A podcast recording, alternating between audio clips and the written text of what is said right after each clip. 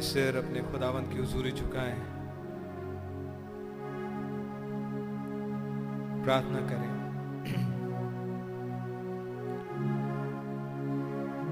शुक्रगुजार हैं प्यारे बाप आसमानी प्रभु यीशु मसीह। आपने ज़िंदगी और सलामती बख्शी प्रभु। आप ही ने आज तक संभाल के रखा प्रभु। हमारी सभी जरूरतों को पूरा किया। भला चंगा रखा। हमारे लिए प्रोविजंस किए। आपका धन्यवाद हो प्रभु जी।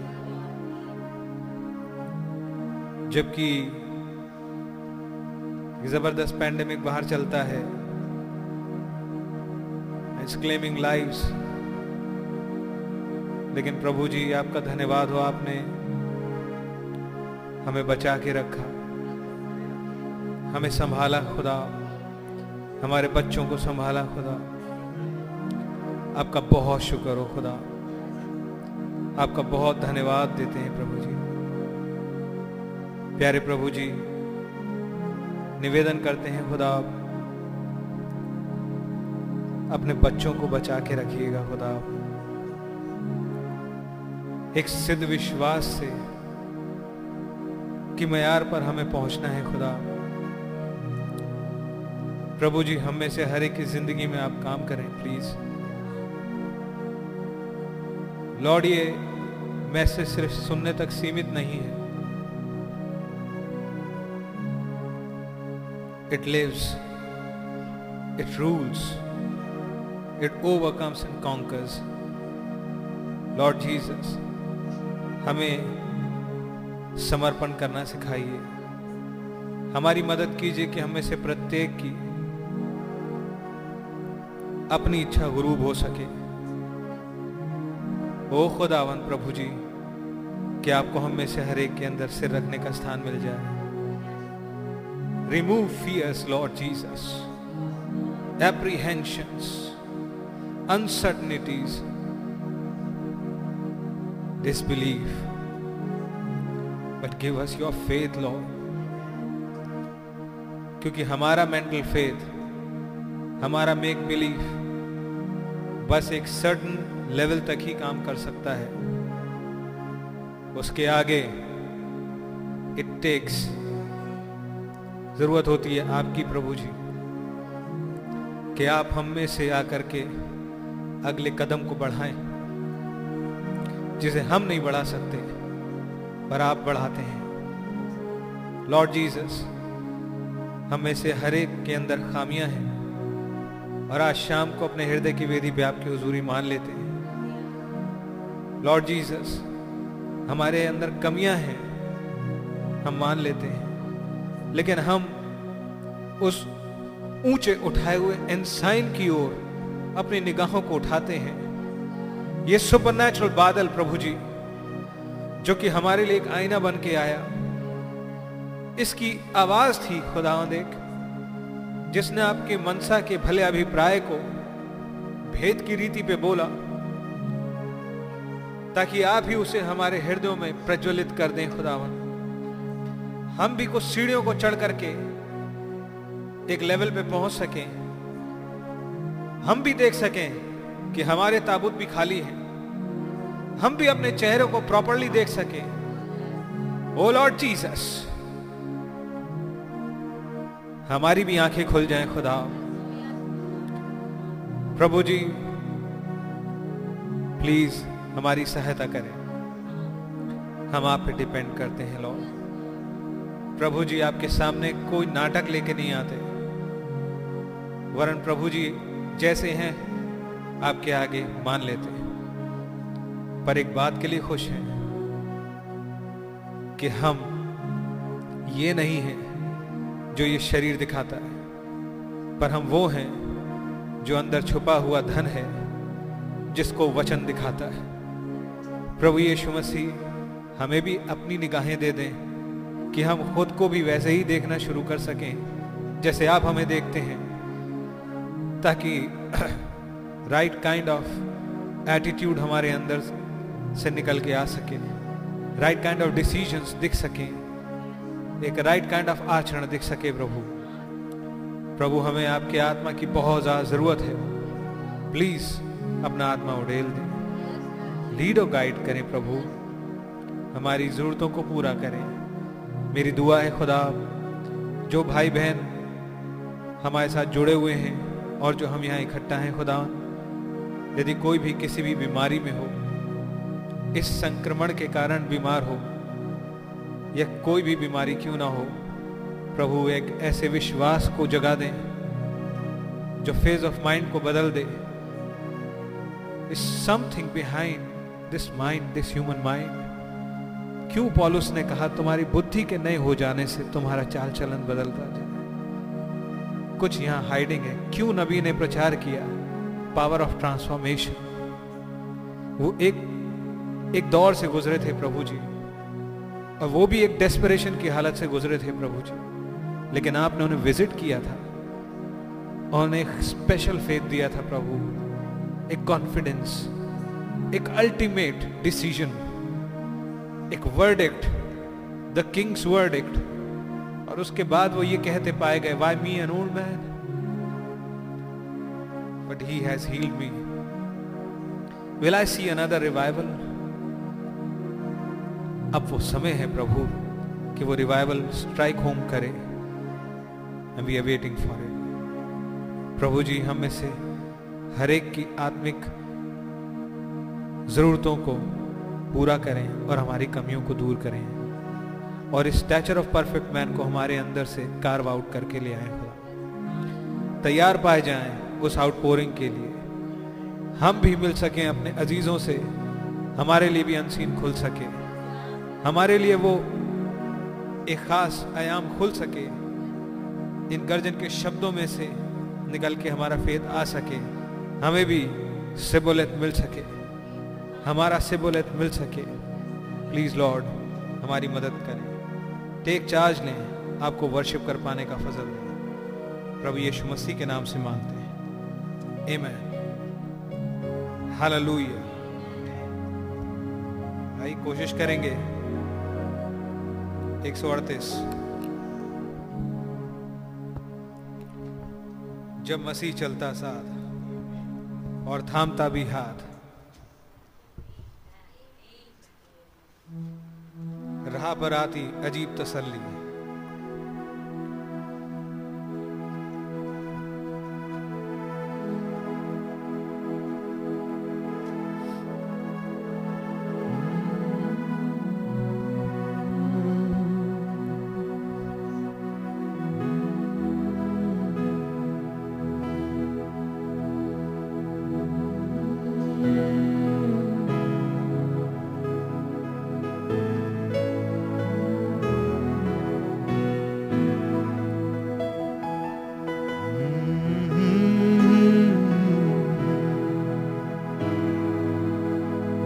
मसीह चलता सा और थामता भी राबराती अजीब तसली मिलता हमको आराम मिलता सबको मिलता सबको जो मानते मसीह। ला तू और मान भी काम और हमेशा मसीह में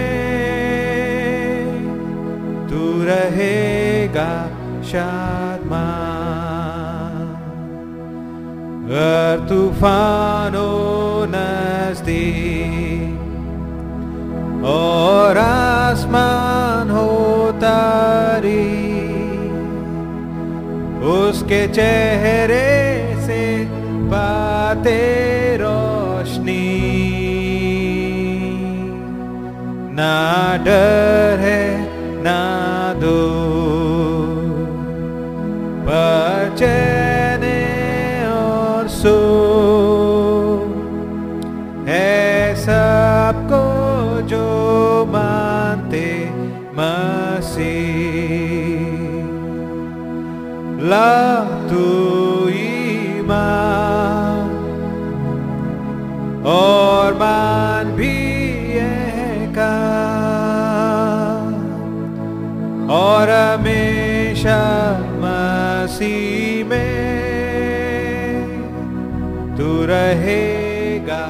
शादमान अगर बोझ भारी हो और जावे हमको अजर देगा यीशु जलाले बरकत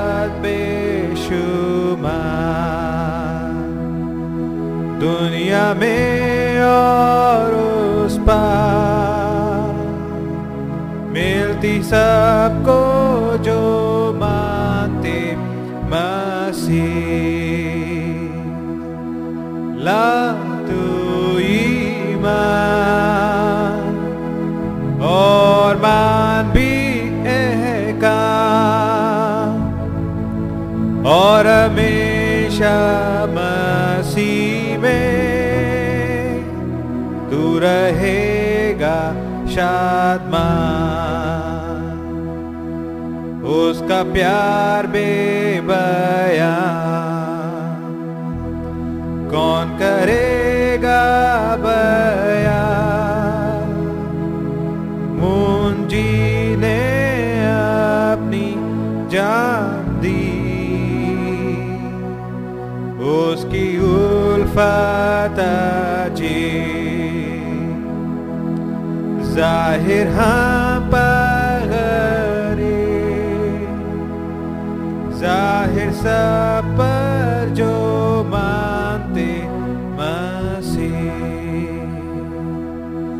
ला तू ईमान। और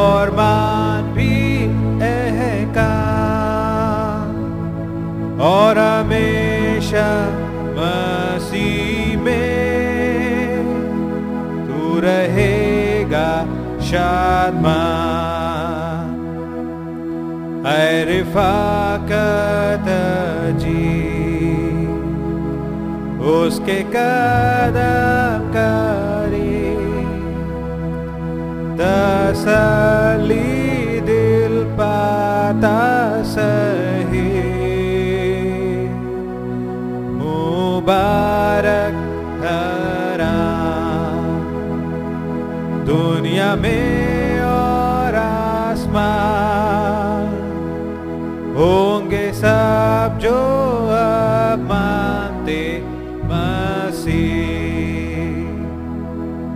ला तू ईमान,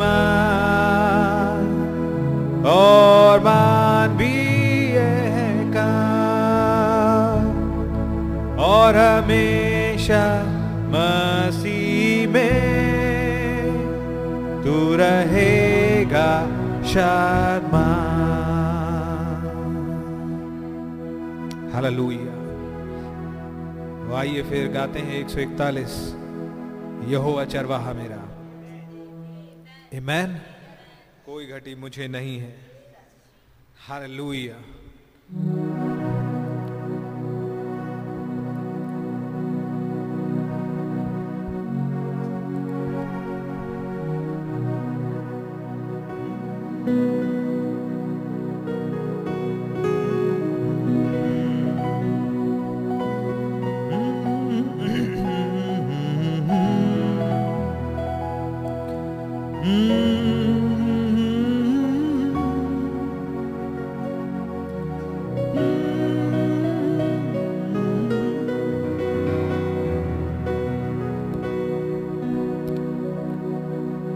बात समझ लीजिए। ये दिन ब दिन मेरे और आप पर अब और अधिक क्लियर होता जाता है। मैं और आप मरने के लिए नहीं मुझे और आपको इसलिए रखा गया है ताकि खुदावंत की मेनी मेंबर्ड बॉडी के रूप में उसको दो पैरों पे फिर से चलता दिखाए। मैन लुया खुदा के नाम की तारीफ़ हो। यहोवा चरवाहा मेरा। कोई घटी मुझे नहीं है। हरी चराइयों में मुझे स्नेह से चराता वो है। यहोवा चरवाहा मेरा। कोई घटी मुझे नहीं है। हरी चराइयों में मुझे स्नेह से चराता वो है। मृत्यु की वादी से जब मुझे जाना हो, यीशु में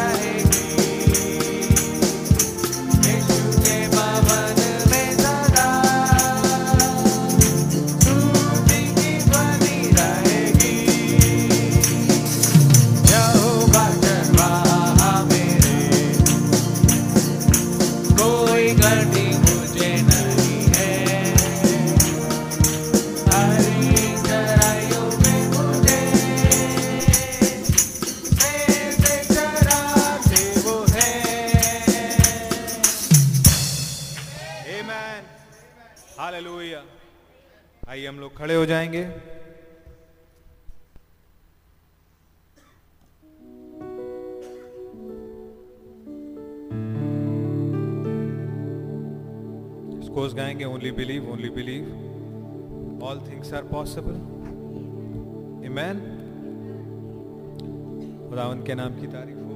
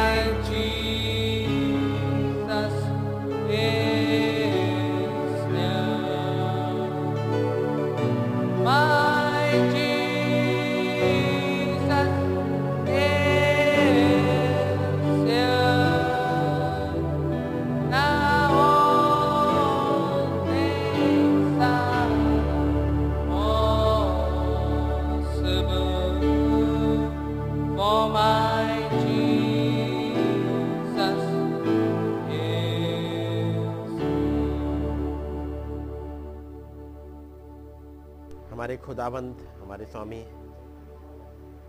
हम आपके बेटे अपने उद्धारकर्ता, प्रभु यीशु मसीह के नाम में आपके सिंहासन के सामने आते हैं।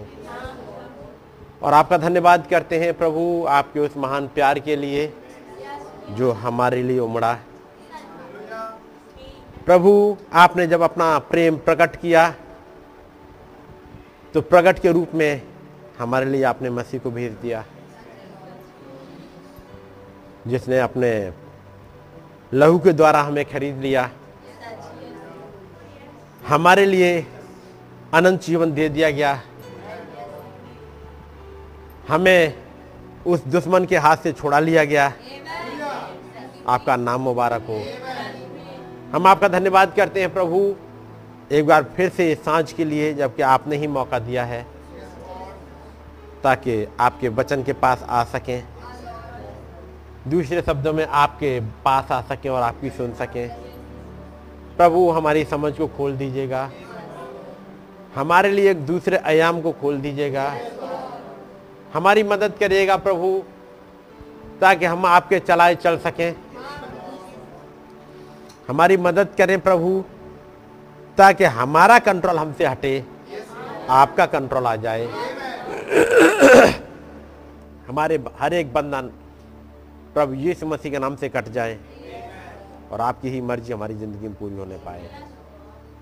प्रभु, आप ही आइएगा, हमसे बातचीत करिएगा, ताकि आपकी बातें, आपका वचन हमारी समझ में आ सके, हम उनको समझ सकें, उन पर चल सकें, उन पर जी सकें। आपका रहम चाहते हैं। प्रभु यीशु मसीह के नाम में, आमेन। जब हम लोग खड़े हुए हैं, खुदावंत के वचन से निकालेंगे। व्यवस्था विवरण और उसका पहला अध्याय और उसकी पहली आय से मैं पढ़ रहा हूँ। जो बातें मूसा ने यर्दन के पार जंगल में, अर्थात सूप के सामने के अराबा में, और पारान और तोपेल के बीच, और लाबान हसरेत और दीजहाब में और सारे इसराइलियों में कहीं भी ये हैं। होरेब से कादेश बढ़ने तक सेईर पहाड़ का मार्ग ग्यारह दिन का है।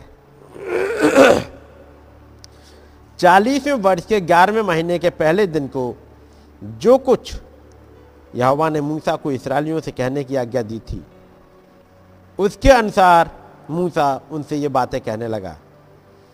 अर्थात, जब मूसा ने एमोरियो के राजा हेसबोन नाम हेसबोनवासी सिहोन और बासन के राजा अस्तारोतवासी ओक को एद्रेई में मार डाला। उसके बाद यर्दन के पार मुआब देश में वो व्यवस्था का विवरण यूँ करने लगा कि हमारे खुदा यहोवा ने होरेब के पास हमसे कहा था कि तुम लोगों को इस पहाड़ के पास रहते हुए बहुत दिन हो गए हैं।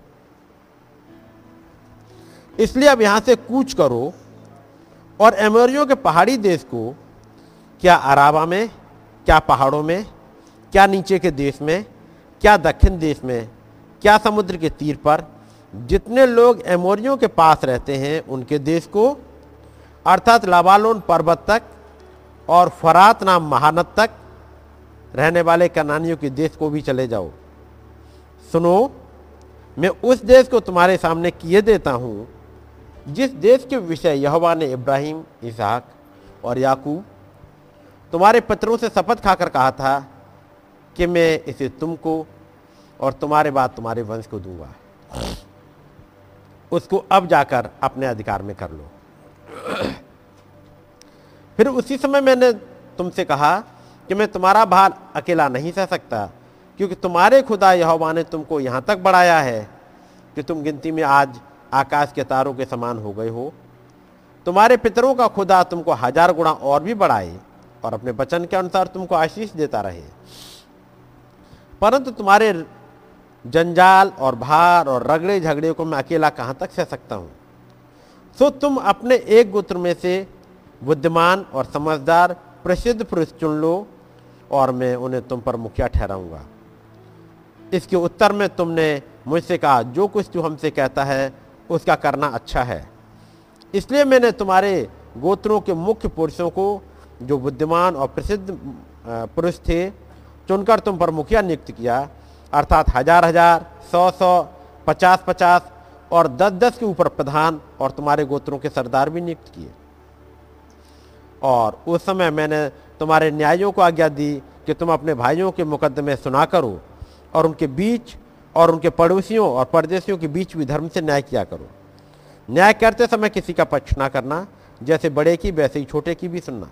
किसी का मोह देखकर ना डरना, क्योंकि न्याय खुदा का काम है और जो मुकदमा तुम्हारे लिए कठिन हो, वह मेरे पास ले आना और मैं सुनूँगा। और मैंने उसी समय तुम्हारे सारे कर्तव्य कर्म तुमको बता दिए। और हम होरेब से कूच करके अपने खुदा यहवा की आज्ञा के अनुसार उस सारे बड़े और भयानक जंगल में से होकर चले, जिसे तुमने एमोरियों के पहाड़ी देश के मार्ग में देखा और हम कादेश वरने तक आए। वहाँ मैंने तुमसे कहा, तुम एमोरियों के पहाड़ी देश तक आ गए हो, जिसको हमारा खुदा यहोवा हमें देता है। देखो, उस देश को तुम्हारा खुदा यहोवा तुम्हारे सामने किए देता है। इसलिए अपने पितरों के खुदा यहोवा के वचन के अनुसार उस पर चढ़ो और उसे अपने अधिकार में ले लो। ना तो तुम डरो और ना तुम्हारा मन कच्चा हो। तुम सब मेरे पास आकर कहने लगे, हम अपने अपने अपने आगे पुरुषों को भेज देंगे। और उस देश का पता लगाकर हमको यह संदेश दे कि कौन से मार्ग होकर चलना होगा और किस किस नगर में प्रवेश करना होगा। इस बात से प्रसन्न होकर मैंने तुम में से बारह पुरुष, अर्थात गोत्र पीछे एक पुरुष चुन लिया। और वे पहाड़ पर चढ़ गए और एस्कोल नाम नाले को पहुंचकर उस देश का भेद लिया। और उस देश के फलों में से कुछ हाथ में लेकर हमारे पास आए और हमको ये संदेश दिया कि जो देश हमारा खुदा यह हमें देता है, वो अच्छा है। तो अभी तुमने वहाँ जाने से ना किया। किंतु हमारे खुदा यहोवा की आज्ञा के विरुद्ध होकर अपने अपने डेरे में ये कहकर कुड़कुड़ाने लगे कि यहोवा हमसे बैर रखता है। इसी कारण हमको मिस्र देश से निकाल ले आया है कि हमको एमोरियों के बस में करके सत्यानाश कर डाले। हम किधर जाए?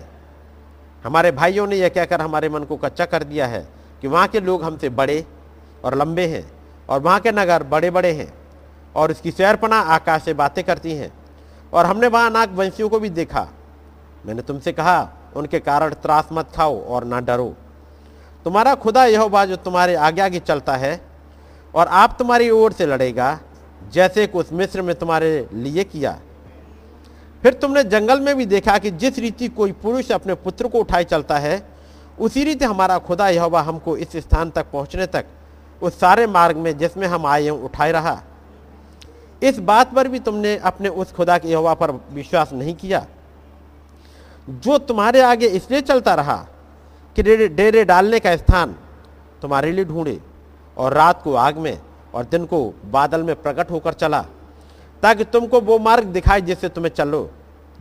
परंतु तुम्हारी ये बातें सुनकर यहोवा का को भड़क उठा और उसने ये शपथ खाई कि निश्चय इस बुरी पीढ़ी के मनुष्य में से एक भी उस अच्छे देश को देखने ना पाएगा, जिसे मैंने उनके पितरों को देने की शपथ खाई थी। यह पुण्य का पुत्र काले भी उसे देखने पाएगा और जिस भूमि पर उसके पाँव पड़े हैं, उसे मैं उसको और उसके वंश को भी दूँगा। क्योंकि वो मेरे पीछे पूरी रीति से हो लिया है। और मुझ पर भी यह बात तुम्हारे कारण क्रोधित हुआ और ये कहा कि तू भी वहाँ जाने ना पाएगा। नून का पुत्र योसी जो तेरे सामने खड़ा रहता है, वहाँ, वो तो वहाँ जाने पाएगा। तो तू इसको हियाब दे, क्योंकि उस देश को इसराइलियों के अधिकार में वही कर देगा। फिर तुम्हारे बाल बच्चे जिनके विषय में तुम कहते हो कि वो लूट में चले जाएँगे और तुम्हारे जो लड़के वाले अभी भले बुरे का भेद नहीं जानते, वे वहाँ प्रवेश, वे वहाँ प्रवेश करेंगे और उनको मैं वो देश दूँगा और वे उसके अधिकारी होंगे। परंतु तुम लोग घूम कर कूच करो और लाल समुद्र के मार्ग से जंगल की ओर जाओ। तब तुमने मुझसे कहा, हमने यहवा के विरुद्ध पाप किया है। अब हम अपने खुदा यहवा की आज्ञा के अनुसार चढ़ाई करेंगे और लड़ेंगे। तब तुम अपने अपने हथियार बांधकर पहाड़ पर बिना सोचे समझे चढ़ने को तैयार हो गए। तब यहोवा ने मुझसे कहा, उनसे कह दे कि तुम मत चढ़ो और ना लड़ो, क्योंकि मैं तुम्हारे मध्य में नहीं हूँ। कहीं ऐसा ना हो कि तुम अपने शत्रुओं से हार जाओ। ये बात मैंने तुमसे कह दी, परंतु तुमने ना मानी। किंतु ढिठाई से यहोवा की आज्ञा का उल्लंघन करके पहाड़ पर चढ़ गए।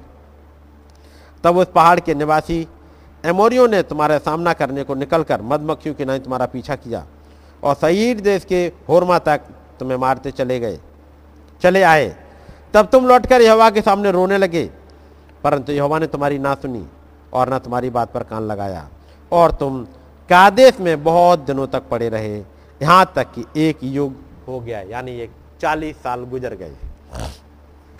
आइए हम लोग दुआ करेंगे। खुदाबंद प्रभु यीशु मसीह, एक बार फिर से हम आपके सामने आए हैं। आपका अनुग्रह पाने प्रभु। हमारी मदद करें प्रभु और हमारी समझ को खोल दें। ताकि हम प्रभु आपके वचन के अनुसार चल सकें और अपना जीवन आपकी मर्ज़ी के अनुसार बिताने पाए। हम अपनी निगाहों को आपकी तरफ़ उठाते हैं प्रभु और आपको इनाम को धन्य कहते हैं। प्रभु, आप आ जाइएगा प्रभु। हम पर अपना रहम बनाए रखिएगा। जबकि आपके इन वचनों को पढ़ते हैं प्रभु, हमें गाइड करें। हमें सिखाएँ और समझाएँ प्रभु, ताकि आपकी मर्ज़ी हमारी ज़िंदगी में पूरी होने पाए। प्रभु यीशु मसीह के नाम में।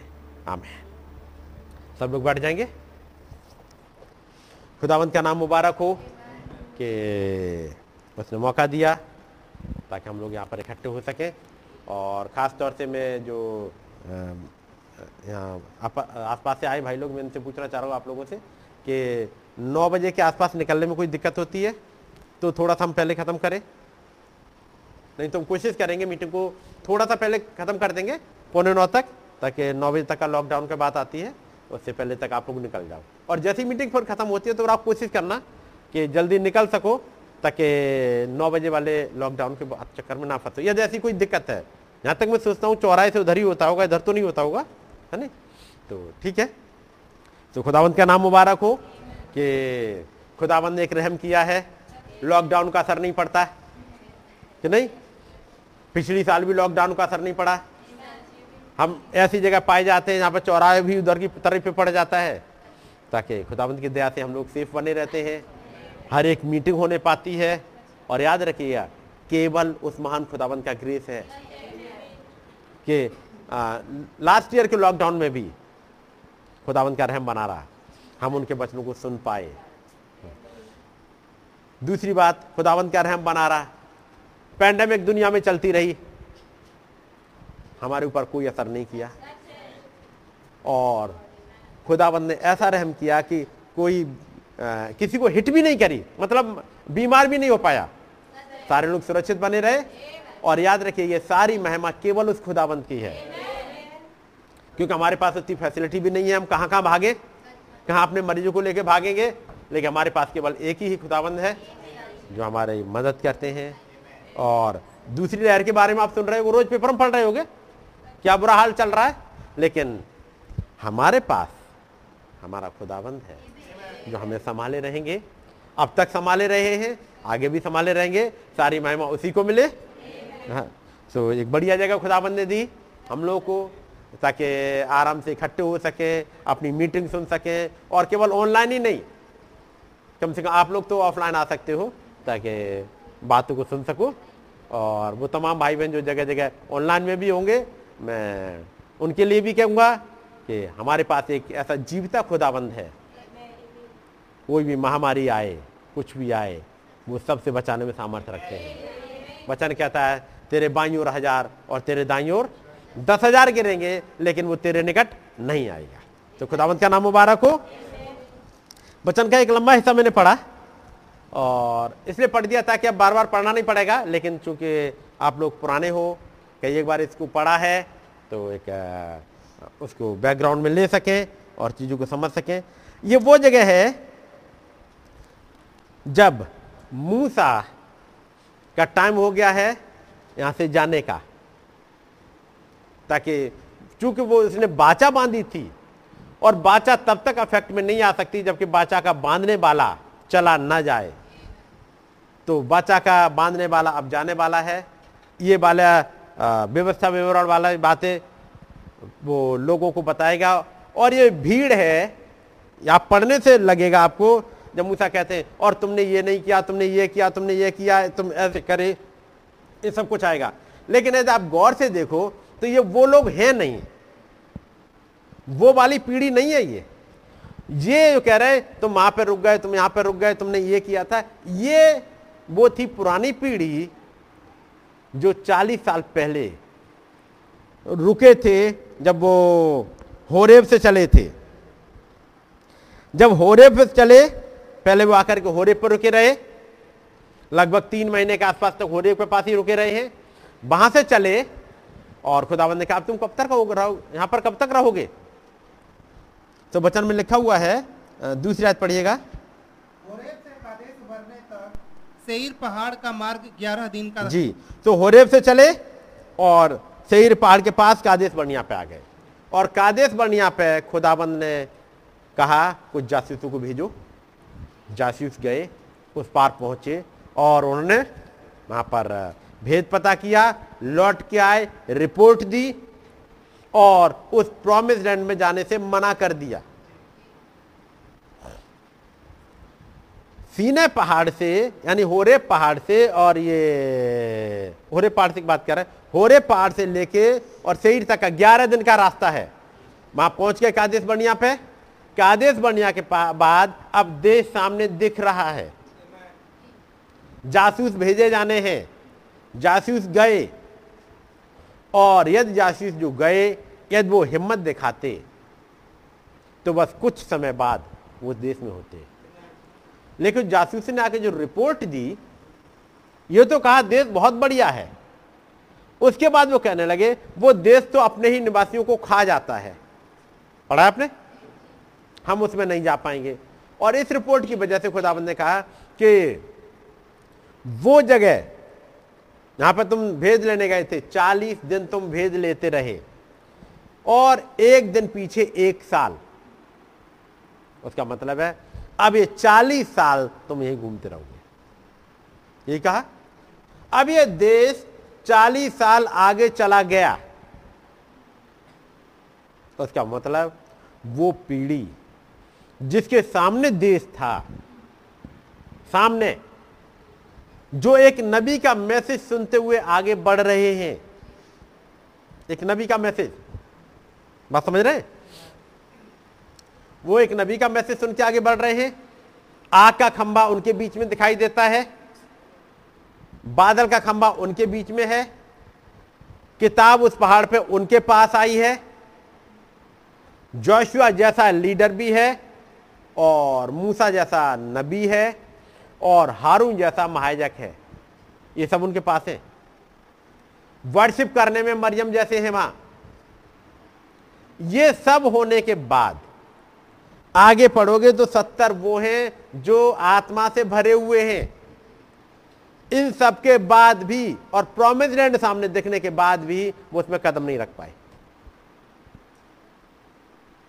आप बात समझ ग्रेविटी उसकी।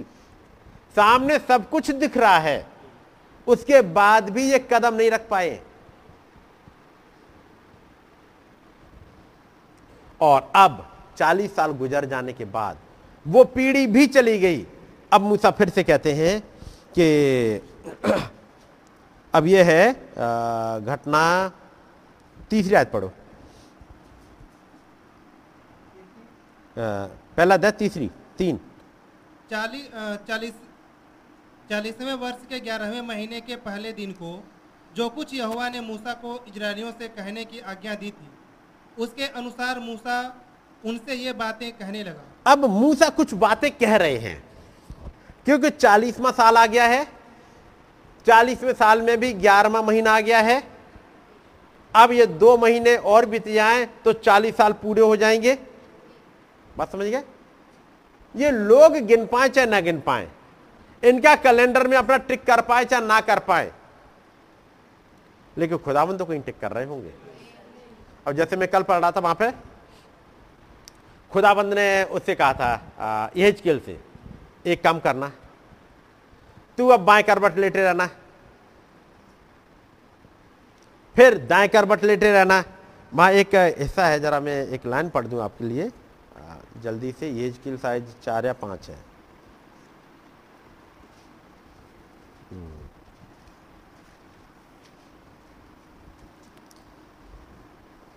चार अध्याय चार आयत। बाकी सब चीज़ें आपकी पड़ी हुई हैं बहुत बार पढ़वाई हैं मैंने। फिर तू बाई करवट लेटकर हाँ। इजराइल के घराने का अधर्म अपने ऊपर रख। हम्म। क्योंकि जितने दिन तू उस करवट लेटा रहेगा उतने दिन तक उन लोगों के अधर्म का भार सहता रहेगा। जी। मैंने मैंने उनके अधर्म के वर्षों के तुल्य तेरे लिए दिन ठहराए हैं। हम्म। अर्थात तीन सौ नब्बे दिन उतने दिन तक तू इजराइल के घराने के अधर्म का भार सहता रह। हम्म जब इतने दिन पूरे हो जाए तब तू दाहिनी करवट लेकर यहूदा के घराने के अधर्म का भार सह लेना। हम्म मैंने उसके लिए भी और तेरे लिए एक वर्ष के बदले एक दिन अर्थात चालीस दिन ठहराए हैं। और जब आप देखोगे नबी अपना एक ज़िंदगी जी कैसे रहे हैं। अब यहजकेल नबी तीन सौ नब्बे दिन मतलब तेरह महीने। नहीं? तेरह महीने हो गए? तीन सौ साठ दिन मतलब बारह महीने? एक महीना। यानी तेरह महीने ये कंटिन्यू बाएँ करवट लेटेंगे। लेटेंगे? अब करवट, बाएँ करवट से लेट रहे हैं। अब कंधा दर्द कर गया। पहुँचेंगे डॉक्टर के पास। डॉक्टर साहब, कंधा दर्द कर रहा है। नहीं, कंधा दर्द कर रहा है। क्यों? इधर वाला दर्द करता है, डॉक्टर साहब लेटते हैं। तो ऐसा करो, थोड़े दिन फिर इधर वाले बैठ जाओ। वो कहेगा, ये नहीं कर सकता मैं। आप इसी के लिए कुछ दवाई बता दो, मैं दाएँ करवट से नहीं लेट सकता अभी फ़िलहाल तो। कह रहे, क्यों? तो ये कहेगा, मेरे खुदाबंद ने मना किया है। तुम्हारा खुदाबंद अजीब सा खुदाबंद है क्या? खुदाबंद ने मना किया इसमें क्या लेना देना? चाहे बाएँ लेटो तो जाए, दाएँ लेटो, इससे कोई मतलब है क्या? वो कहेगा, खुदाबंद ने कहा है 390 दिन इधर तो 390 दिन इधर। यदि मैं इधर लेट गया, दाएँ करबट ये हिस्सा तो यहूदा का है। मैंने एक दिन बीच में इधर लेट गया, फिर इधर लेट गया, पता लगा बीमारी जो जो मुश्किलें आनी चाहिए, इसराइल पर वो चली गई, यहूदा पर। मुझे 390 दिन और इसी पे लेटना है। इसी कंधे पे। अब दर्द करे कुछ भी करे मुझे लेटना है क्योंकि खुदाबंद ने कहा है। और जब ये इतने दिन पूरे हो जाए छठी आयत। जब इतने दिन पूरे हो जाएँ, तब तू दाहिनी करवट लेकर यहूदा के घराने के अधर्म का भार सह लेना। केवल लेटना ही नहीं। केवल लेटना नहीं है बल्कि अधर्म का भार भी सहना है। यीशु मसीह केवल कलवरी पर ही नहीं चले जा रहे हैं। यदि केवल कलवरी पे ही चले जा रहे होते, केवल मरने के लिए ही वहाँ पर तो गतसमनी बाग में वो पसीना, खून की बड़ी बड़ी बूंदों के रूप में नहीं गिरता, वो पानी और लहू अलग नहीं हो जाता, क्योंकि बोझ है एक। बात समझ रहे वो केवल दुआ करने नहीं जा रहे, बल्कि बोझ भी सह रहे हैं। क्योंकि सारी दुनिया का गुना ऊपर लादा हुआ है। क्या वो बोझ दिखाई दे रहा है?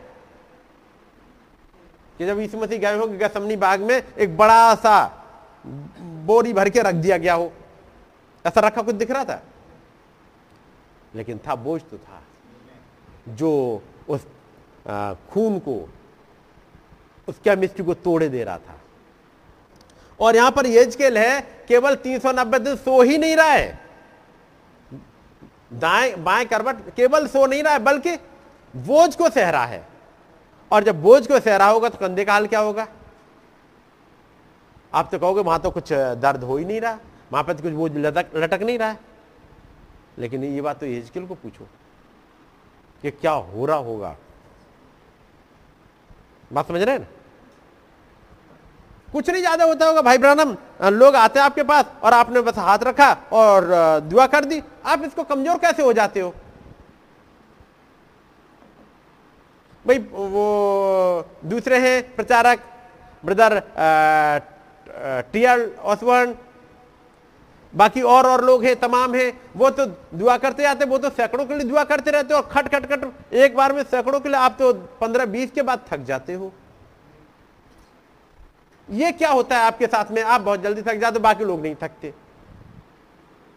वो केवल दुआ नहीं कर रहे वो बोझ सह रहे हैं। वो उस गहराई में उतर जा रहे हैं।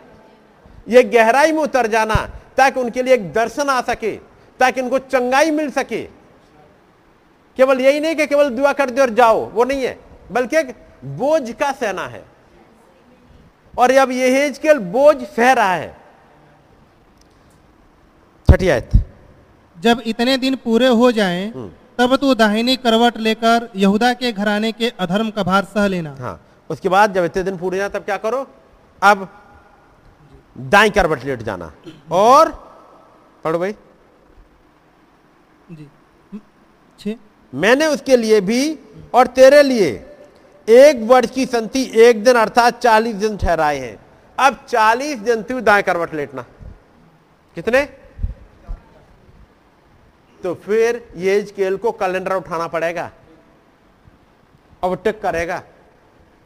एक दिन हो गया, दो दिन हो गया, तीन दिन हो गया।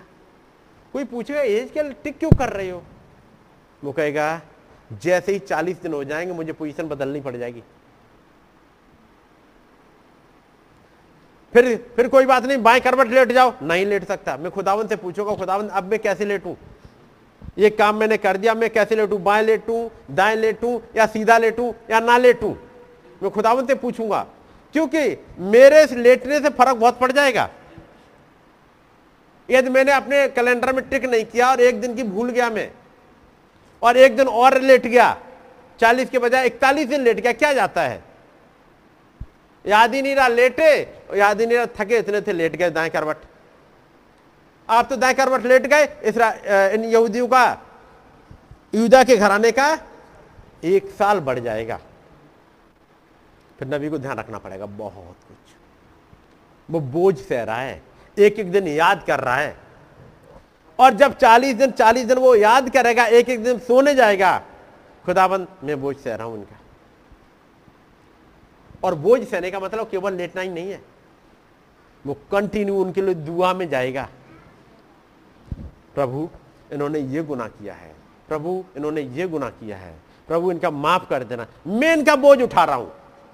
ये बोझ इनका था, ये मैं उठा रहा हूँ। गलती ये कर, इनकी समझ में नहीं आ रहा। मैं उठा रहा हूँ। बात समझ रहे? ये बोझ सह रहा है। जो मैंने आपको एग्ज़ाम्पल दिए यीशु मसीह गसमनी बाग में बोझ उठा रहे हैं। ये के लिए यहाँ पर बोझ उठा रहा है। हमारे का नबी बोझ उठा रहे हैं। आपको देखने में नहीं लगेगा, जीवन कैसा चल रहा है। आपको लगेगा, बहुत बढ़िया चल रहा है, सब कुछ तो ठीक है। नॉर्मली खाना खा रहे हैं। भाई प्रणम जाते हैं हंटिंग के लिए और आराम से घूम फिर रहे हैं। नहीं पता वो कितना बोझ उठा के आ रहे हैं। जब मोहरे खुली तो गए स्टडी रूम में गए, उन्होंने किताब निकाली और बस बाइबल पढ़ी, दुआ करी, उसके बाद दूत आ गया और, ऐसे नहीं होता भाई। एक वो आयाम फ़र्क होता है। एक बोझ उठाना फ़र्क होता है। और 40 साल यहाँ गुजर गए हैं। मैंने 40 दिन वहाँ दिखाए थे। एक दिन एक साल ले जाता है। यहाँ इसराइलियों का भी 40 दिन उन्होंने चक्कर मारे। ये तो अच्छा हुआ 40 दिन बाद लौट के आ गए। यदि ऐसे घूमते रहते, अपने क्या कहते हैं पिकनिक मनाने लगते। हफ़्ते भर बाद चलेंगे यहाँ के अंगूर बहुत अच्छे हैं। एक एक हफ़्ते की पिकनिक और मना ले। चलो मना लो एक हफ़्ते की पिकनिक तुमने एक हफ़्ते की मनाई, वहाँ सात साल और गए।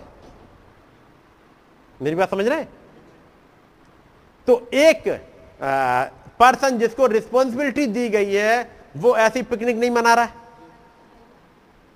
उसे एक काम दिया गया है और उस काम को पूरा उस टाइम फ्रेम में करना है। पिकनिक मनाने नहीं जा रहा वो। उन्हें अपना काम करके अलौटना है। लेकिन ये चालीस दिन उन्होंने लगाए इसराइली चालीस दिन की गुलामी में गए हैं।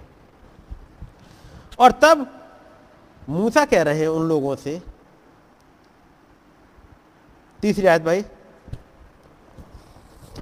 चालीसवें वर्ष के ग्यारहवें महीने के पहले दिन को जो कुछ यहुआ ने मूसा को इजरायलियों से कहने की आज्ञा दी थी उसके अनुसार मूसा उनसे ये बातें कहने लगा। अब चालीस में साल का ग्यारहवा महीना आ गया? अब मूसा ने कुछ बातें कहना स्टार्ट की। हो सकता है मूसा के पास कुछ लोग आए हो, क्योंकि अब तो वो वाली पीढ़ी तो जा चुकी है। मूसा के समय का तो कोई नहीं है, याद रखिएगा।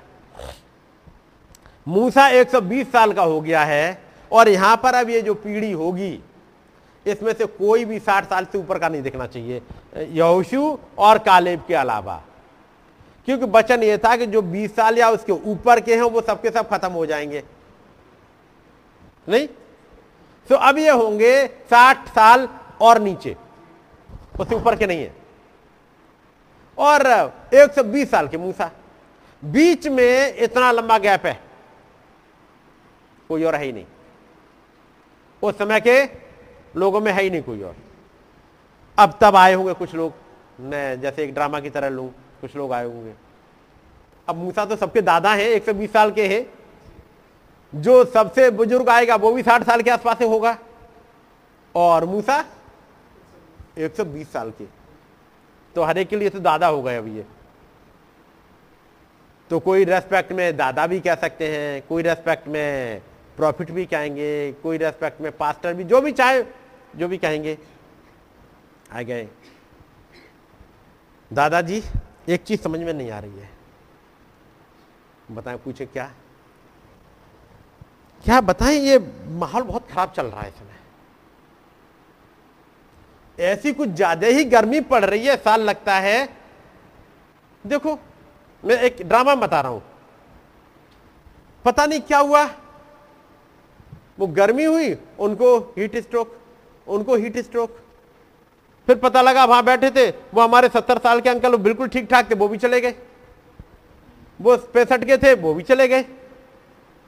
और वो अस्सी साल के अंकल, अरे, सुबह सुबह मॉर्निंग वॉक में जाते तो उनको कोई बीमारी थी नहीं। अचानक, वो खबर। सुबह से साँझ तक खबर ये सुनते हैं कि ये भी गए, ये भी गए, ये भी गए। वो उनतालीसवां, चालीसवां साल और मैं कहूँगा जब वो चालीसवां साल आया होगा वो चालीसवां साल जब मूसा ने इनको भेज लेने के लिए भेजा जब ये इसराइली निकले थे तो आप पढ़ोगे कि लगभग बीस लाख की भीड़ है। और मूसा ने एक चीज़ बताई थी कि छह लाख प्यादे हैं। प्यादे का मतलब समझ रहे हैं? छह लाख वो हैं जो लड़ाई करने लायक हैं। यदि आप चाहो तो आ, उसमें गिनती पढ़ लीजिएगा। गिनती मिल जाएगा शायद। गिनती ग्यारह इक्कीस आयत हम्म। जब वो मांग रहे हैं वो बटेरों को मीट को मांग रहे हैं फिर मूसा ने कहा हम्म। जिन लोगों के बीच मैं हूँ हम्म। उनमें से छह लाख तो प्यादे ही हैं छह लाख प्यादे हैं यानी छह लाख वो हैं जो लड़ाई करने के लायक हैं बात समझ गए और अगले चालीस साल में जब उनतालीसवां, चालीसवां साल आएगा, क्योंकि प्यादे होते हैं, वो साठ साल के बुज़ुर्ग को प्यादे में नहीं रखा जाता। बात समझ रहे तो चालीस साल पहले साठ साल के बुज़ुर्ग को प्यादे में नहीं रखेंगे। वो जो उम्र थी, पच्चीस, तीस, बीस, पच्चीस, तीस, चालीस, वो जो जनरेशन थी, वो ही लगभग छह लाख है। और जब वो उनतालीसवां चालीस चालीसवां साल आ रहा है अचानक कुछ ऐसी पेंडेमिक सी आ गई। पहले तो यह होता था कि कोई बीमार हो, मूसा के पास चले जाओ। मूसा, ये बीमारी है। मूसा ने अपने, वो बैग में से एक निकाल के दी, दबा। यह हवा खुदा तुम्हारा चंगा करने वाला खुदा है। ये चंगे होते जाएँगे। लेकिन अब कुछ ऐसा हो रहा है। एक भीड़ लग गई है। क्योंकि छह लाख तो निपटेंगे। निपटेंगे। कब? जब वो आखिरी साल आ रहा है, ये वाली पीढ़ी जो अब 60 प्लस है, उसे तो जाना ही है। हर रोज खबर सुन रहे हैं, ये भी गए, वो भी गए, वो भी गए, वो भी गए। उस आखिरी साल में और तब पूछो, हर एक का दिल दहल रहा होगा। क्योंकि लगभग हर एक के घर से कोई ना कोई जा रहा है अब? क्योंकि ये वाली पीढ़ी तो हर एक के घर में है। लगभग हर एक के घर में, आज इस घर में, उसके बाद उस घर में, कभी इस घर में, कभी इसमें, हर रोज तो जा रहे हैं अब उस एक साल में लगभग छह लाख जाएँगे। पूरे दुनिया से नहीं। बात समझे? पूरे दुनिया से नहीं। वो उस कैंप में से, उस कैंप में जहाँ के आका खंबा भी दिख रहा था। जहाँ प्रॉफिट का मैसेज था, वहाँ से जा रहे हैं ये। कहोगे, जहाँ प्रॉफिट का, प्रॉफिट थे और जहाँ आका खंबा आ रहा था, बादल का खंबा, वहाँ भी मौत आएगी। तो याद रखिए, मौत तो ये उन पे आ रही है जिन्होंने वचन को रिजेक्ट किया है। ये वो है। वो चल तो रहे हैं, वो कह रहे हैं, हम तो मूसा के ही साथ हैं। हम तो आके खंबे के साथ चल रहे हैं। हम अपने प्रॉफिट की बात को सुनते हैं। लेकिन ये वो भीड़ है जो वचन वास्तव में सुनी नहीं है। ये वो जा रही है। एक लंबी भीड़ कंटिन्यू अब जा रही है। हर रोज एक ऐसी पेंडामिक आ गई है। यदि आज आप सुन रहे हो, ये गया, वो गया वो गया वो गया तो कोई नई बात नहीं है। एक समय होता है जब एक जाना हुआ। है यहाँ पे? जो पैंसठ साल के बुज़ुर्ग थे, वो कहेंगे, अरे, वो भी गया, आज मुझे भी खांसी लग रही है। कोई बात नहीं, तुम्हारा भी नंबर आ गया, जाओ। हम हम इनको तो आईसीयू में एडमिट कर देंगे। कर आओ। उम्र कितनी है? वो 65 हो गई। ठीक है। तो उस वाली कैटेगरी में हो जिन्होंने बचन को रिजेक्ट किया है। लेकिन हमने तो कुछ नहीं किया था उस दिन। हमसे क्यों कहते हो कि हमने बचन रिजेक्ट किया था? हमने तो कुछ नहीं कहा था। हम तो भेद लेने भी नहीं गए थे। तो भेद लेने नहीं गए थे तो क्या मूसा के साथ आके खड़े हुए थे? क्या आपने यहूसी और केलब का साथ दिया था उस दिन? बहुत सी भीड़ थी जिन्होंने यीशु मसीह का रिजेक्ट नहीं किया था पीरा तो उसकी अदालत में। वो आए भी नहीं थे उस समय। वो अपनी अपनी जगह होंगे। लेकिन वो पूरी पीढ़ी पीढ़ी पर कंडमनेशन आ गया था। आया था? तो अब यहाँ पर एक भीड़ जा रही है। ये जब भीड़ जा रही थी यदि साठ साल के ऊपर वाले, कोई सत्तर साल के अंकल हैं, उनके दिल तो जैसा से आएगी ही आएगा। मालूम है क्यों? क्योंकि मूसा के पास जाएँगे, मूसा ये हो क्या रहा है? हमारी प्रेयर सुनी क्यों नहीं जा रही मूसा? मूसा कहेंगे, पहले बैठो और सुनो। और अब चलो चालीस साल पहले कादेश बर्निया पे तुम सोच रहे हो, ये गए ये गए ये गए उसकी जड़ यहाँ है, यहाँ नहीं है ये जड़? जड़ वहाँ है कादेश बर्निया जहाँ पर तुमने इस खुदावंत के वचन को सुना नहीं था रिजेक्ट किया था। तुम्हारे जो पूर्वज थे, ये जो दिख रहे हैं, आज हाथ उठाते हाल लोहिया प्रेज लॉर्ड और हम जाने वाले हैं, और चालीस साल हमारे बीतने वाले हैं, और हम प्रोमिस लैंड में चले जाएँगे। उनको ये खबर कर दो sorry you are not going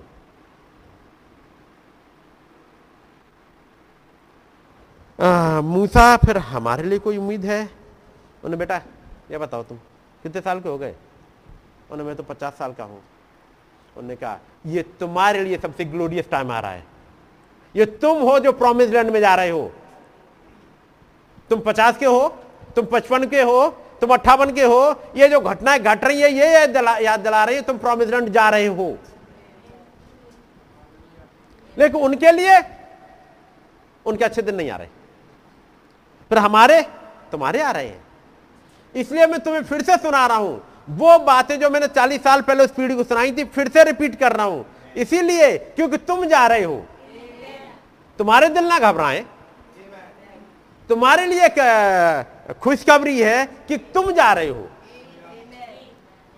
कोई कहेगा, जो तीस साल का है, अंकल, मैं उन्हें, बेटा, जब रिजेक्ट किया गया था, तुम थे भी नहीं। तुम जा रहे हो। तुम देखोगे वो देश जहाँ दूध और मधु की धाराएँ बहती हैं, तुम जाओगे। चालीस साल वाले तुम तुम भी जाओगे। पचास वाले तुम भी जाओगे। पचपन वाले तुम भी जाओगे। बात समझ रहे ना? मैं बात अब उम्र की वहाँ के लिए लोग, लोगों के लिए कह रहा हूँ कि वहाँ ये जो माहौल चल रहा था, तब मूसा लेकर के पूरी घटना को बता रहे हैं, हुआ क्या है, दिक्कत कहाँ है? प्रॉपर लोगों ने समझा नहीं है और उन्होंने वचन को रिजेक्ट किया था उस समय। इसलिए जो पेंडेमिक चल रही है, महामारी चल रही है, इसलिए चल रही है। लेकिन जो नई पीढ़ी है उनके लिए, ये खुशखबरी है। ठीक है नहीं?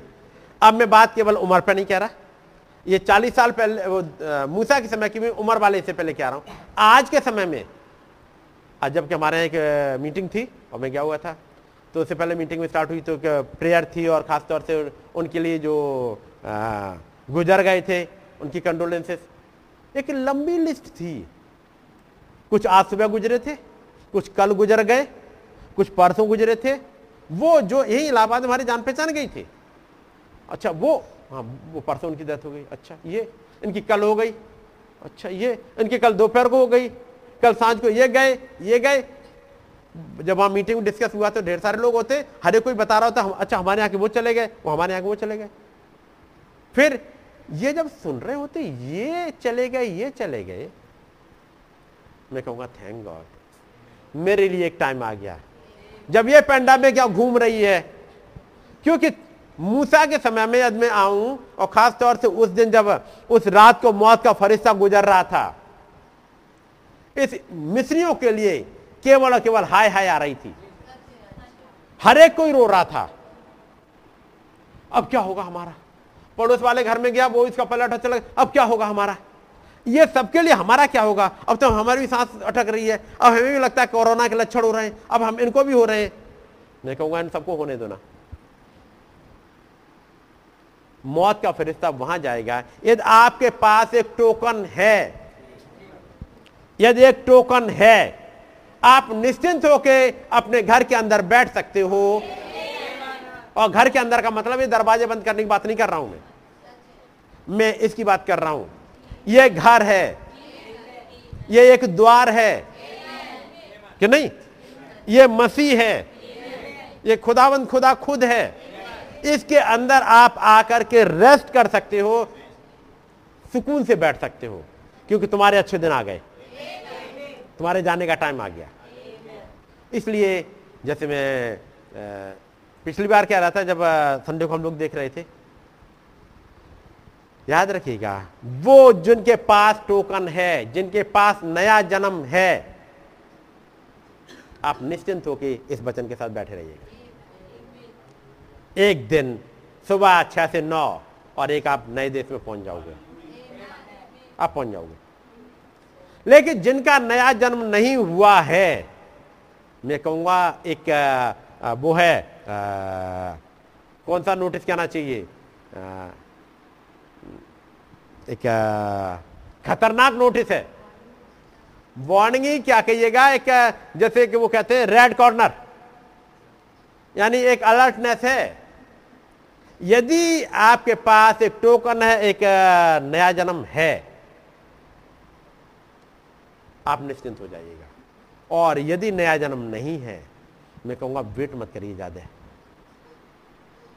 अब वेट करने का टाइम नहीं रह गया, ऐसी ढीले ढाले चलता रहूँगा, चलती रहूँगा इससे काम चलेगा नहीं। ये सुबह एक दिन, ये सुबह छह से नौ वाली आ रही है अब। किसी भी दिन, क्योंकि प्रोफेसी चलती जा रही है, हम आ- गए हैं। बात समझ गए? 20 जनवरी को एक नए उसने नए प्रेसिडेंट ने अपना चार्ज ले लिया था। वो प्रोफेसी जो नबी ने कही वो पूरी हो गई हैं। अब याद रखिएगा, हम कहाँ आ गए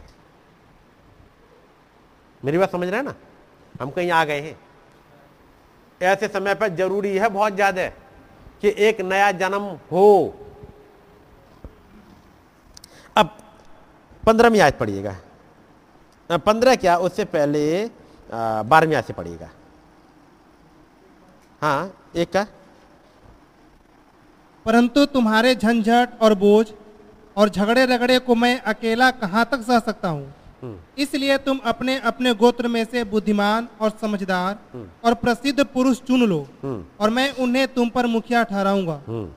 उसके उत्तर में तुम तुमने मुझसे कहा जो कुछ तू हमसे कहता है उसका करना अच्छा है। हम्म। इसलिए मैंने तुम्हारे गोत्रों के मुख्य पुरुषों को जो बुद्धिमान और प्रसिद्ध पुरुष थे चुनकर तुम पर मुखिया नियुक्त किया। हम्म। अर्थात हज़ार हज़ार सौ सौ पचास पचास और दस दस के ऊपर प्रधान और तुम्हारे गोत्रों के सरदार भी नियुक्त किए।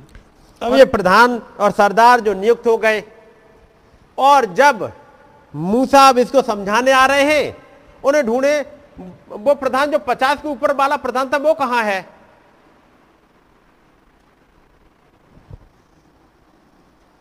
कहाँ मिलेगा वो? जब मूसा अब अगली पीढ़ी को यह बात बता रहे हैं, पूछ रहे, याद है, आपने उस प्रधान का नाम सुना है? वो प्रधान है कहाँ लेकिन अब? चले गए वो तो। क्योंकि वो ट्वेंटी प्लस में थे प्रधान थे, न्याय किया था। एक जो मूसा पे अनोइंटिंग थी, वही अनोइंटिंग उन पे भी उतरी थी। वही अनोइंटिंग जो मूसा पे थी, वो उन पे भी उतरी। अब कहा है?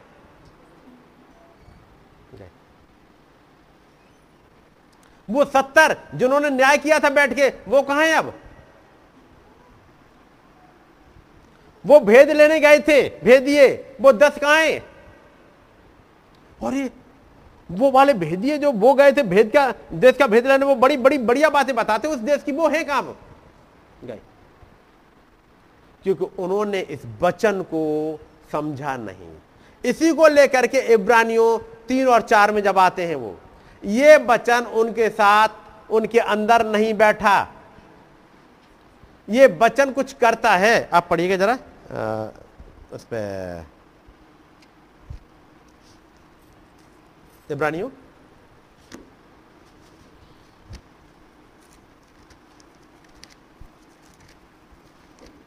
इब्रानियों और उसका चौथा अध्याय होगा शायद।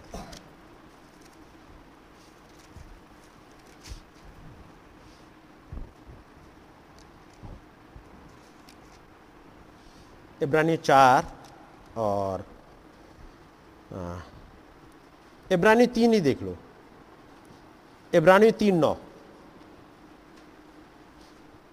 जहाँ तुम्हारे बाप दादों ने मुझे जांचकर परखा और चालीस वर्ष तक मेरे काम देखे हम्म। इस कारण मैं उस समय के लोगों से क्रोधित रहा और इन लोगों ने मूसा को जांचा परखा और हर जगह सही पाया। जो कुछ मूसा ने बोला वो हुआ। जब मूसा ने बोला आज तुम खड़े खड़े उद्धार का काम देखोगे तो लाल समुद्र फटा। उसने कहा, जिन मिस्रियों को आज तुम देखते हो फिर कभी नहीं देखोगे, उनको फिर दोबारा नहीं देख पाए। वो खत्म हो गए। जब खुदाबंद ने कहा मूसा के द्वारा कि आज आसमान से मन्ना गिरेगा तो मन्ना गिरा। चट्टान से पानी की बात चाहिए थी, पानी चाहिए तो पानी आया। जब खुदाबंद ने कहा, जब ये मीट के लिए कह रहा है, मैंने इतना मीट खिलाऊँगा, महीने भर तक खाते रहेंगे। मैं इनके लिए इतनी बटेरे ले आऊँगा तो बटेरे आई।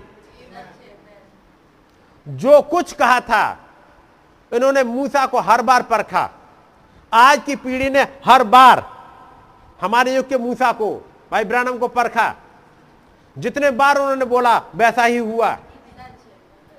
और आगे भी वैसा ही घटता जा रहा है जो बचन में बोल दिया। ये मूसा को जितने बार परखा मतलब इस मूसा ने जो कुछ बोला, हमारे युग के मूसा ने, हमारे नबी ने। या जिसने बोल दिया कि, बहन, आप चंगी हो गई तो हो गई। जाओ तुम्हारे घर में ये जन है, जिसके लिए दुआ करने के लिए आप आए हो, वो चंगा हो गया तो हो गया। हर बार परखा। और तब छठे अध्याय में, इसी इब्रानियों को छठे अध्याय में लेके आते हैं वो। कह रहे हैं कि जब एक बार तुम ज्योति पा चुके हो और तुम स्वाद चख चुके हो, किस बात का? उस प्रॉफिट की बातों का, प्रॉफिट के कामों का, उन अनुभवों को स्वाद चख चुके हो। यदि वो भटक जाएँ तो उनके लिए नया बनाना अन होना है। ये वो थे जिन्होंने मूसा का स्वाद चखा था। केवल प्रॉमिस लैंड का ही नहीं मूसा जो कहता था वो ही होता था। पढ़िएगा जरा। नौमी आयत। जहाँ तुम्हारे बाप दादों ने मुझे जांचकर परखा मुझे जांचा परखा। आगे। और चालीस वर्ष तक मेरे काम देखे। एक दो दिन नहीं चालीस साल तक काम देखते रहे उसके बाद भी ये भटक गए थे। आगे। इस कारण मैं उस समय के लोगों से क्रोधित रहा हम्म। और कहा इनके मन सदा भटकते रहते हैं हम्म। और इन्होंने मेरे मार्गों को नहीं पहचाना। चक्कर क्या होता था? एक मेरा किल हुआ ज़िंदगी में। Hallelujah praise the Lord thank God आप महान खुदाबंद हैं। दो दिन बाद फिर वहीं के वहीं। खुदाबंद अपने बच्चों से यह उम्मीद नहीं करता। कि आज आप खूब ऊंचाई पे हो, हल्ला करो और अगले दिन फिर वहीं पड़े नीचे। फिर खुदाबंद ने फिर एक मिराकिल किया, फिर अब की लाल समुद्र फटा था, अब मन्ना मिल गया। थैंक गॉड आप तो भोजन को देने वाले हो। बहुत बढ़िया बात है। अगले दिन पानी नहीं है। पानी आ गया, चंगाई नहीं है। चंगाई आ गई, अगली चीज़ नहीं है। बात समझ गए? ये अपने टाइम पे एक एक चीज़ खुदाबंद प्रोवाइड करते जाएँगे। यदि पानी नहीं मांगते, कुड़कुड़ाते हुए, उसके बाद भी खुदाबंद में पानी देते। पानी मांगते, लेकिन कुड़कुड़ाते हुए नहीं। जैसे पानी मांगा था सिमसोन ने, जब एक हज़ार को मार दिया, उन्होंने कहा, प्रभु अब मैं प्यासा मर रहा हूँ यहाँ पर, पानी नहीं है, और ये फिलिस्ती आ जाएँगे, फिर नाम धराई होगी प्रभु। पानी चाहिए। उसने एक हज़ार को मारा और हड्डी फेंक दी ऐसी। खुदाबंद ने एक सोता फोड़ दिया। हुँ? क्या वो कुड़कुड़ाया था? लेकिन खुदाबंद ने रेगिस्तान से पानी दिया था। कुड़कुड़ाया नहीं, मांगना है, लेकिन कुड़कुड़ाना नहीं। क्या एलिया जब वो जा रहा है भूख के मारे बहुत ज़्यादा भूखा है। अब क्या करे? वैसे खुदा की सेवा करने से क्या फ़ायदा जब खाना भी नहीं मिलता? ऐसे नहीं कुड़कुड़ाया दुखी है प्रभु, अब आप उठा लो मुझे। मैं बस आना चाह रहा हूँ, यहाँ का काम मेरा पूरा हो गया, अब आप मुझे उठा लो। और सो गया। एक दूत रोटी लेके आ रहा है। बात समझ गए? उस खुदाबंद को उस जंगल में पानी देना ही था, मन्ना देना ही था। यदि वो मन्ना ना देता वहाँ तो गुप्त मन्ने का भेद लिखा कैसे जाता? तो खुदावंत तो अपने आप प्रोवाइड करते। ये पूछो खुदाबंद के पास कौन गया? खुदाबंद एक सृष्टि करो आप। कोई गया? नहीं। खुदाबंद ने खुद करी। उन्हें करनी ही है, ताकि अपना कैरेक्टर डिस्प्ले करना है, सृष्टिकर्ता का। तो सूखी चट्टान में से पानी प्रोवाइड करने का ये कैरेक्टर डिस्प्ले करना है। वो करेंगे ही। अपने ड्यू टाइम पे वो करेंगे ही। मत मांगो, उसके बाद भी एक दिन ऐसी सिचुएशन लाएँगे, खुदाबंद, और पानी के लिए क्या आप मांगो और पानी देने को तैयार है। क्योंकि वो चट्टान, आप पढ़े वो चट्टान मसी था जो साथ साथ चलता था। यदि पानी चट्टान में से देना नहीं था तो चट्टान साथ क्यों लेके चल रहे प्रभु? क्योंकि मैं इसमें से पानी निकालूँगा, मैं चट्टान लेके चल रहा हूँ। बात समझ गए? खुदाबंद को यह काम करना ही है। ये उन्हें पता है। कई एक चीज़ पढ़ोगे, ये गलती की वजह से हो गया। खुदाबंद को एक दिन, भाई ब्रहणम की मैरिज सिस्टम मीरा से करानी ही थी। और तब जब वो 1933 में जब आग का खंबा या आग का गोला आया है, जब वो सत्र में आदमी को बपतिस्मा दे रहे हैं, तब। और तब जो आवाज़ आई, बाकी लोग नहीं सुन पाए, लेकिन एक लड़की है जो 16 साल की है, उसके हृदय में बात बैठ गई है। और यह बात जो 1933 की थी, याद बनी रह जाए, ताकि आठ साल के बाद जब खुदाबंद एक नबी को भेजे वो एक बाइबल का हिस्सा पढ़े, वो वाला जो आठ साल पहले घटा, उसे याद दिलाएँ। तो खुदाबंद को अपने कैरेक्टर तो डिस्प्ले करने ही है, लेकिन जब ये कुड़कुड़ा के लोग जा रहे हैं खुदाबंद गुस्से में है। रूठा हुआ है इन लोगों को मैं नहीं ले जा रहा। तो खुदाबंद को लोग चाहिए वो इन बचनों को अपने हृदय में बिठा सके, और खुदाबंद की मर्ज़ी को पूछ सके खुदाबंद आगे क्या? आगे क्या? ग्यारह बारह पढ़ो। तब मैंने क्रोध में आकर शपथ खाई। वे मेरे विश्राम में प्रवेश करने ना पाएँगे। हे भाइयों चौकस रहो कि तुम में से ऐसा बुरा और अविश्वासी मन ना हो। यानी कुछ है जिनके अंदर एक अविश्वासी मन आ जाता है।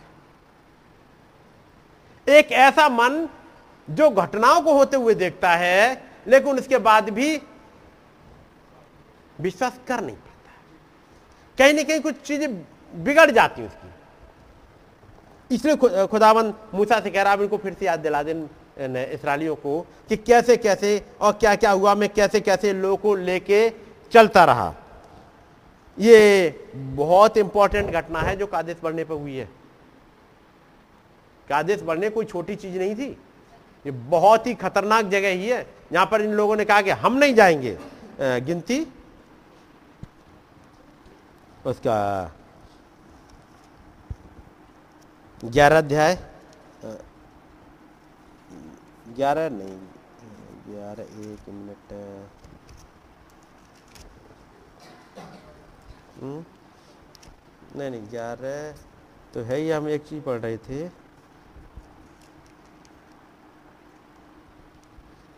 अच्छा हो सकता है ये व्यवस्था विवरण में ही होगा।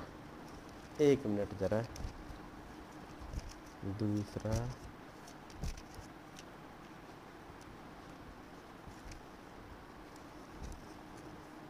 हम्म व्यवस्था विवरण नौ और उसकी तेईसवीं आय से।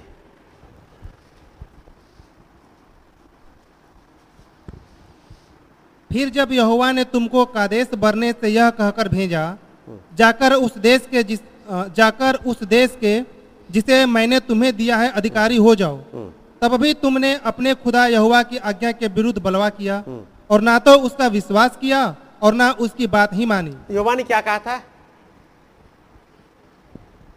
जाओ। ये बोला था जाओ। उन्होंने क्या किया था? जी? बलबा कैसे किया? क्या कहा था इन्होंने? मैं उस पर आता हूँ। उन्होंने क्या कहा? कुछ तो कहा होगा। नहीं तो चलो निकाली लो, गिनती पढ़ दो जल्दी से। गिनती उसका तेरह अध्याय।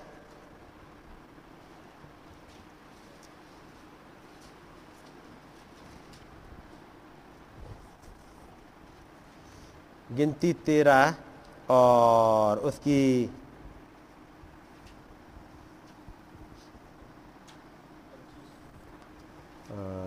पच्चीस छब्बीस सत्ताईस। ये सब कुछ तो कहते चले गए? अट्ठाईस भी नहीं है। इकतीस में आओ। पर जो पुरुष उसके संग गए थे उन्होंने कहा उन लोगों पर चढ़ने की शक्ति हम में नहीं है क्योंकि वे हमसे बलवान हैं। सामने देश दिख रहा है। उन्होंने क्या कहा? सॉरी हम नहीं इस हम नहीं जा पाएँगे। सॉरी मुझसे कह रहा है, यहू- वो यहोशू के लिए कह रहा है, आगे बढ़ो। सॉरी हम नहीं जा पाएँगे। हमारे बाल बच्चे का क्या होगा? पढ़ो यहाँ पर बाल बच्चों का क्या होगा? हमारे बाल बच्चे गुलामी में चले जाएँगे। यही तो पढ़ रहे हैं? पढ़ो आगे जरा। और उन्होंने इजरायलियों के सामने उस देश की जिसका भेद उन्होंने लिया था यह कहकर निंदा भी की। अब निंदा करी। चौदमा अध्याय। पहली आय से। तब सारी मंडली चिल्ला उठी और सब इजरायली जी उठ उठी और रात भर वे लोग रोते ही रहे। हम्म। और सब इजरायली मूसा और हारून पर बुड़बुड़ाने लगे हम्म। और सारी मंडली उनसे कहने लगी हम्म। भला होता कि हम मिस्र ही में मर जाते जी। या इस जंगल ही में मर जाते? हम्म। यहोवा हमको उस देश में ले जाकर क्यों तलवार से मरवाना चाहता है? खुदा हमें वहाँ ले जाना चाह रहा है ताकि हम तलवार से मारे जाएँ। आगे। हमारी स्त्रियाँ और बाल बच्चे तो लूट में चले जाएँगे। हम्म। क्या हमारे लिए अच्छा नहीं कि हम मिस्र देश को लौट जाएँ? हम्म, अब ये सब है और उन्होंने कहा हम अपना एक प्रधान बना लें और लौटने को तैयार हो रहे हैं। ग्यारहवीं आयत।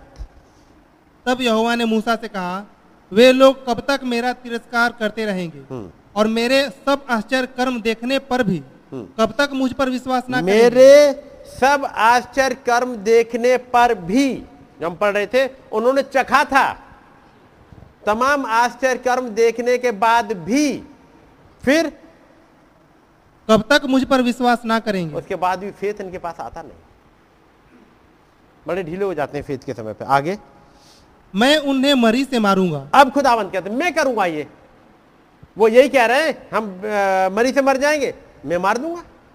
आगे। मैं उन्हें मरी से मारूँगा और उनके निज भाग से उन्हें निकाल दूँगा। हम्म।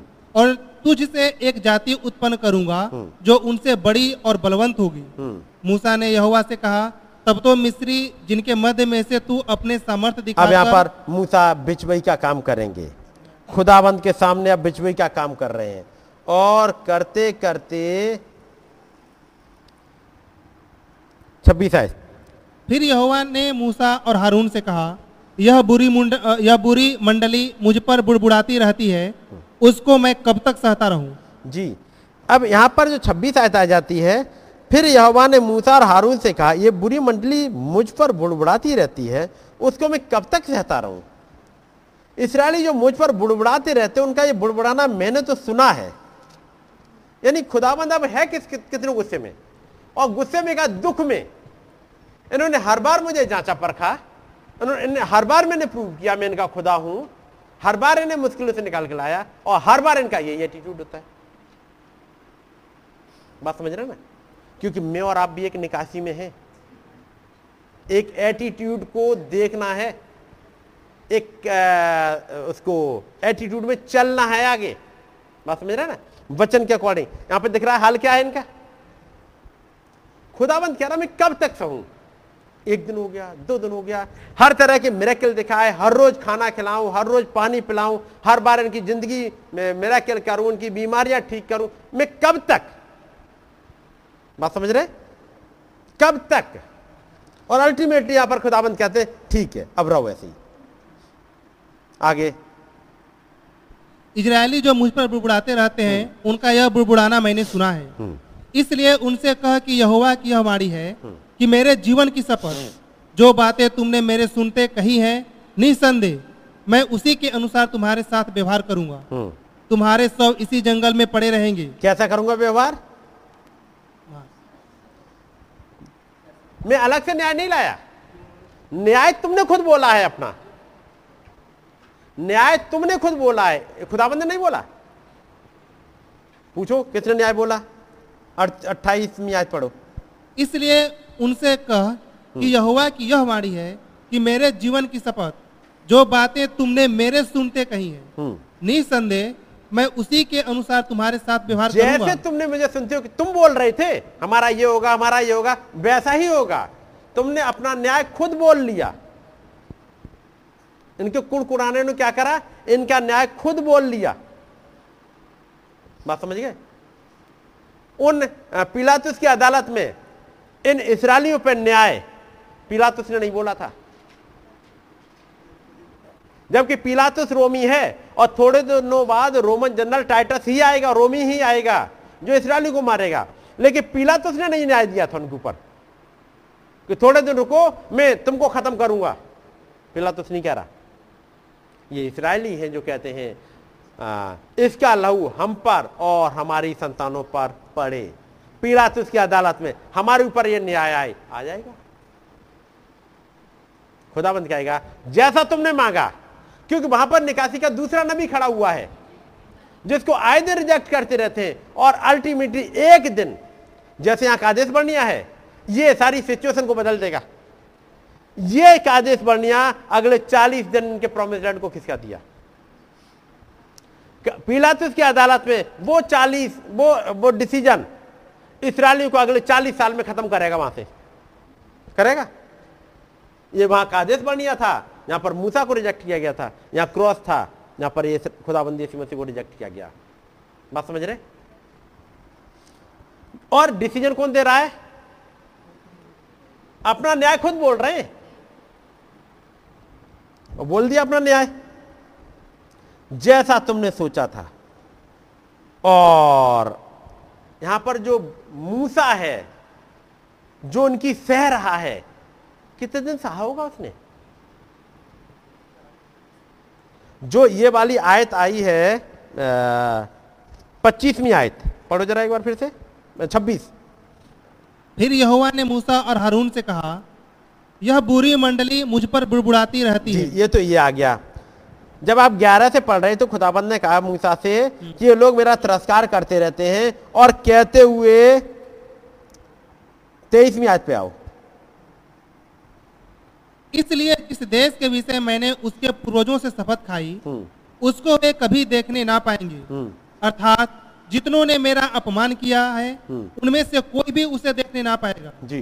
परंतु इस कारण कि मेरे दास कालीब के साथ और ही आत्मा है हम्म, और उसने पूरी रीति से मेरा अनुकरण किया है।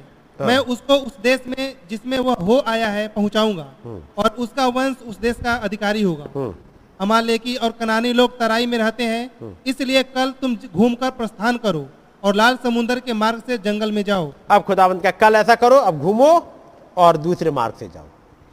ठीक है? और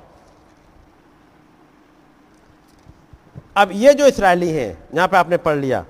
26 में आयत आती है, फिर यहोवा ने मूसा और हारून से कहा। ये फिर आया, फिर यहोवा ने मूसा और हारून से कहा। इससे ऊपर वाली आयत में पढ़ते हैं कि अमालेकी और कनानी लोगों से जहाँ पर खुदाबंद ने कहा, जहाँ अमालेकी और कनानी लोग रहते उधर घूम के अब जाओ। अब चल देंगे। और फिर आते अगला, अगली आयत जब पहला चेंज हो रहा है। फिर मूसा ने, ये फिर में कितना दिन लग गया होगा? और इस फिर वाले समय में करा क्या है? ये मिलेगा आपको व्यवस्था विवरण। उसका नौ अध्याय।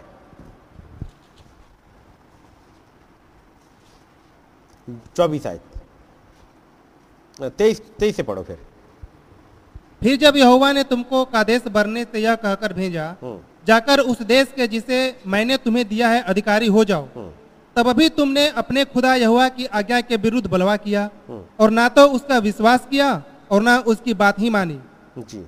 जिस दिन से मैं तुम्हें जानता हूँ खुदाबंद ने क्या कहा था? जाओ और उस देश के अधिकारी हो जाओ। कोई एक देश है। हो? उस देश को क्या कहते हैं?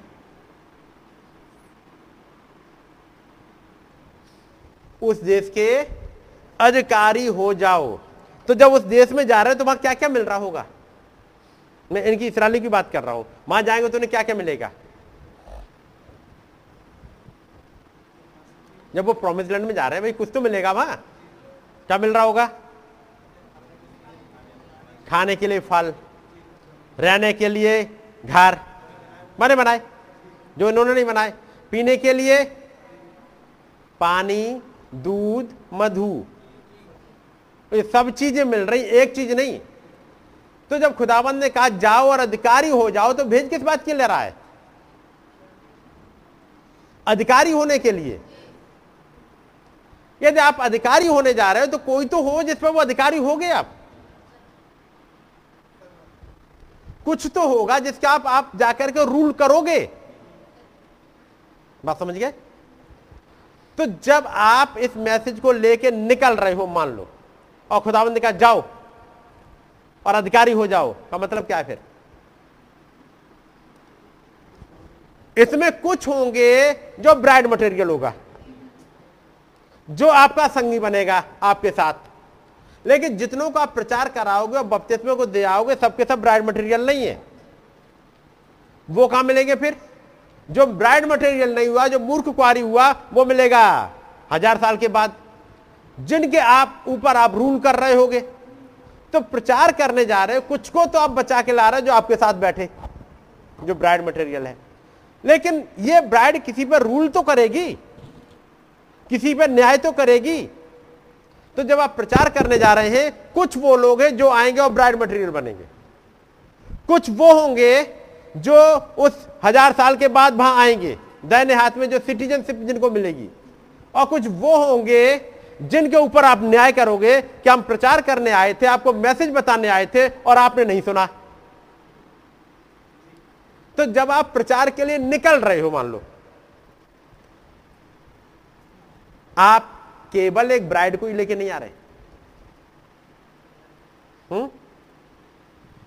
जब किसान गेहूँ बो के आ रहा है, वो इंटरेस्टेड तो गेहूँ में है लेकिन भूसा भी साथ में है वहाँ पर। कुछ जलाए जाने वाला हिस्सा भी मिल रहा है। मिल रहा है? जिसे वो लेके नहीं आ रहा, वो जलेगा ही। उसका मतलब जब आप प्रचार करने जा रहे हो तो एक वो हिस्सा होगा जो आपके साथ आएगा। उस सिंहासन का हिस्सेदार बनेगा। एक वो ग्रुप होगा जिन्होंने मूर्ख कुआरी वाले हिस्से में चले गए। और एक जिन पर जजमेंट आएगा। उस समय पर जब हज़ार सालाना राज्य के बाद जब व्हाइट थ्रोन जजमेंट का समय आएगा, तब न्याय कर रहे हो जब आप गए ही नहीं तो किस पे सामने खड़े होकर कहोगे, भाई, इन्होंने नहीं सुना? बात समझ रहे हो? तो यहाँ जब खुदावंत कहते हैं, अधिकारी हो जाओ का मतलब कुछ कह रहे हैं। खुदावंत भेज रहा अधिकारी हो जाओ। जब आप जा रहे हो, आपको थियोफनी आपकी मिल रही, उसके अधिकारी हो गए प्रोमिसलैंड के प्लस इसके अलावा कुछ और भी मिल रहा है। केवल थियोफनी ही नहीं बल्कि आपको एक अधिकारी बना रहा है खुदावन। एक न्याय बना रहा है। बना रहा है कि नहीं? एक न्याय अच्छा आगे पढ़ो जरा फिर। जिस दिन से तुम जिस दिन से मैं तुम्हें जानता हूँ हम्म। उस दिन से तुम यहोवा से बलवा ही करते आए हो। वाह। अब मूसा कह रहा है जिस दिन से मैंने होश संभाला है चालीस साल हो गए मूसा को इनके साथ चलते चलते वो हर एक पीढ़ी के एक एक जन को जान रहा है। क्या क्या हाल है इनका? तब से तुम बलवा करते आए हो। आगे। मैं यहोवा के सामने चालीस दिन और चालीस रात मुँह के बल पड़ा रहा। हम्म। क्योंकि यहुआ ने कह दिया था कि वह तुम्हारा सत्यानाश करेगा। कितने दिन प्रेयर करी थी मूसा ने? वहाँ तो लिखा फिर। उनसे कहा मालिकों के देश की तरफ़ चलो। और फिर यहुआ ने मूसा से कहा हारून ने मूसा से कहा ये ये करो। लेकिन ये फिर के बीच में दिन कितने हैं? इन चालीस दिन और रात मूसा कह रहा मैं मौके बल पढ़ा रहा। पढ़िएगा। मैं यहोवा के सामने चालीस दिन और चालीस रात मुँह के बल पड़ा रहा ऐसे ही नहीं बैठे बैठे एंजॉय करते तारीफ़ करते रहना नहीं। मैं चालीस दिन तुम्हारा बोझ सहता रहा। यह बाएँ करवट लेट के और दाएँ करवट लेट के यीशु मसीह गत्समनी बाग में दुआ करते हुए और मूसा मुँह के बल पड़े हुए हैं खुदाबंद के सामने, चालीस दिन। कैसे प्रभु इन पर रहम मिल जाए? एक लीडर, ये मूसा, बोझ सह रहा है। कोई आके कहेगा, मूसा, खाना खा लो। पहले मैं बिचवई का काम कर लूँ ये चालीस दिन मेरा ये टाइम है। मैं जब तक करता रहूँगा, जब तक खुदाबंद मुझे जवाब ना दे दे। और जब चालीस दिन बीते, खुदाबंद ने कहा अच्छा ठीक है, जा। पढ़ो पच्चीस आयत। मैं यहोवा के सामने चालीस दिन और चालीस रात मुँह के बल पड़ा रहा क्योंकि यहोवा ने कह दिया था कि वह तुम्हारा सत्यानाश करेगा। जी वो सत्यानाश करेगा इसलिए फिर मैं खुदावंत के सामने टिका रहा।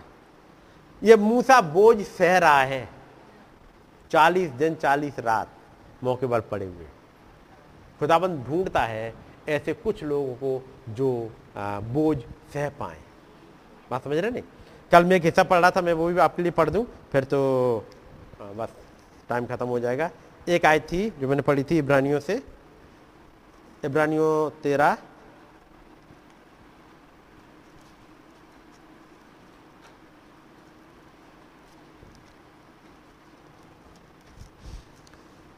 पहली आयत से। भाईचारे की प्रीति बनी रहे। हम्म, अतिथि सत्कार करना ना भूलना। हम्म, क्योंकि इसके द्वारा कुछ लोगों ने अनजाने में स्वर्गदूतों का आदर सत्कार किया है। और तब मैं पढ़ रहा था एक मैसेज को, जो भाई आशीष ने प्रचार किया है, और शायद हो सकता है आपके पास किताब हो उनके प्रचार किया होगा मैसेज का। और मैं इसमें से पढ़ रहा हूँ, सुनिएगा।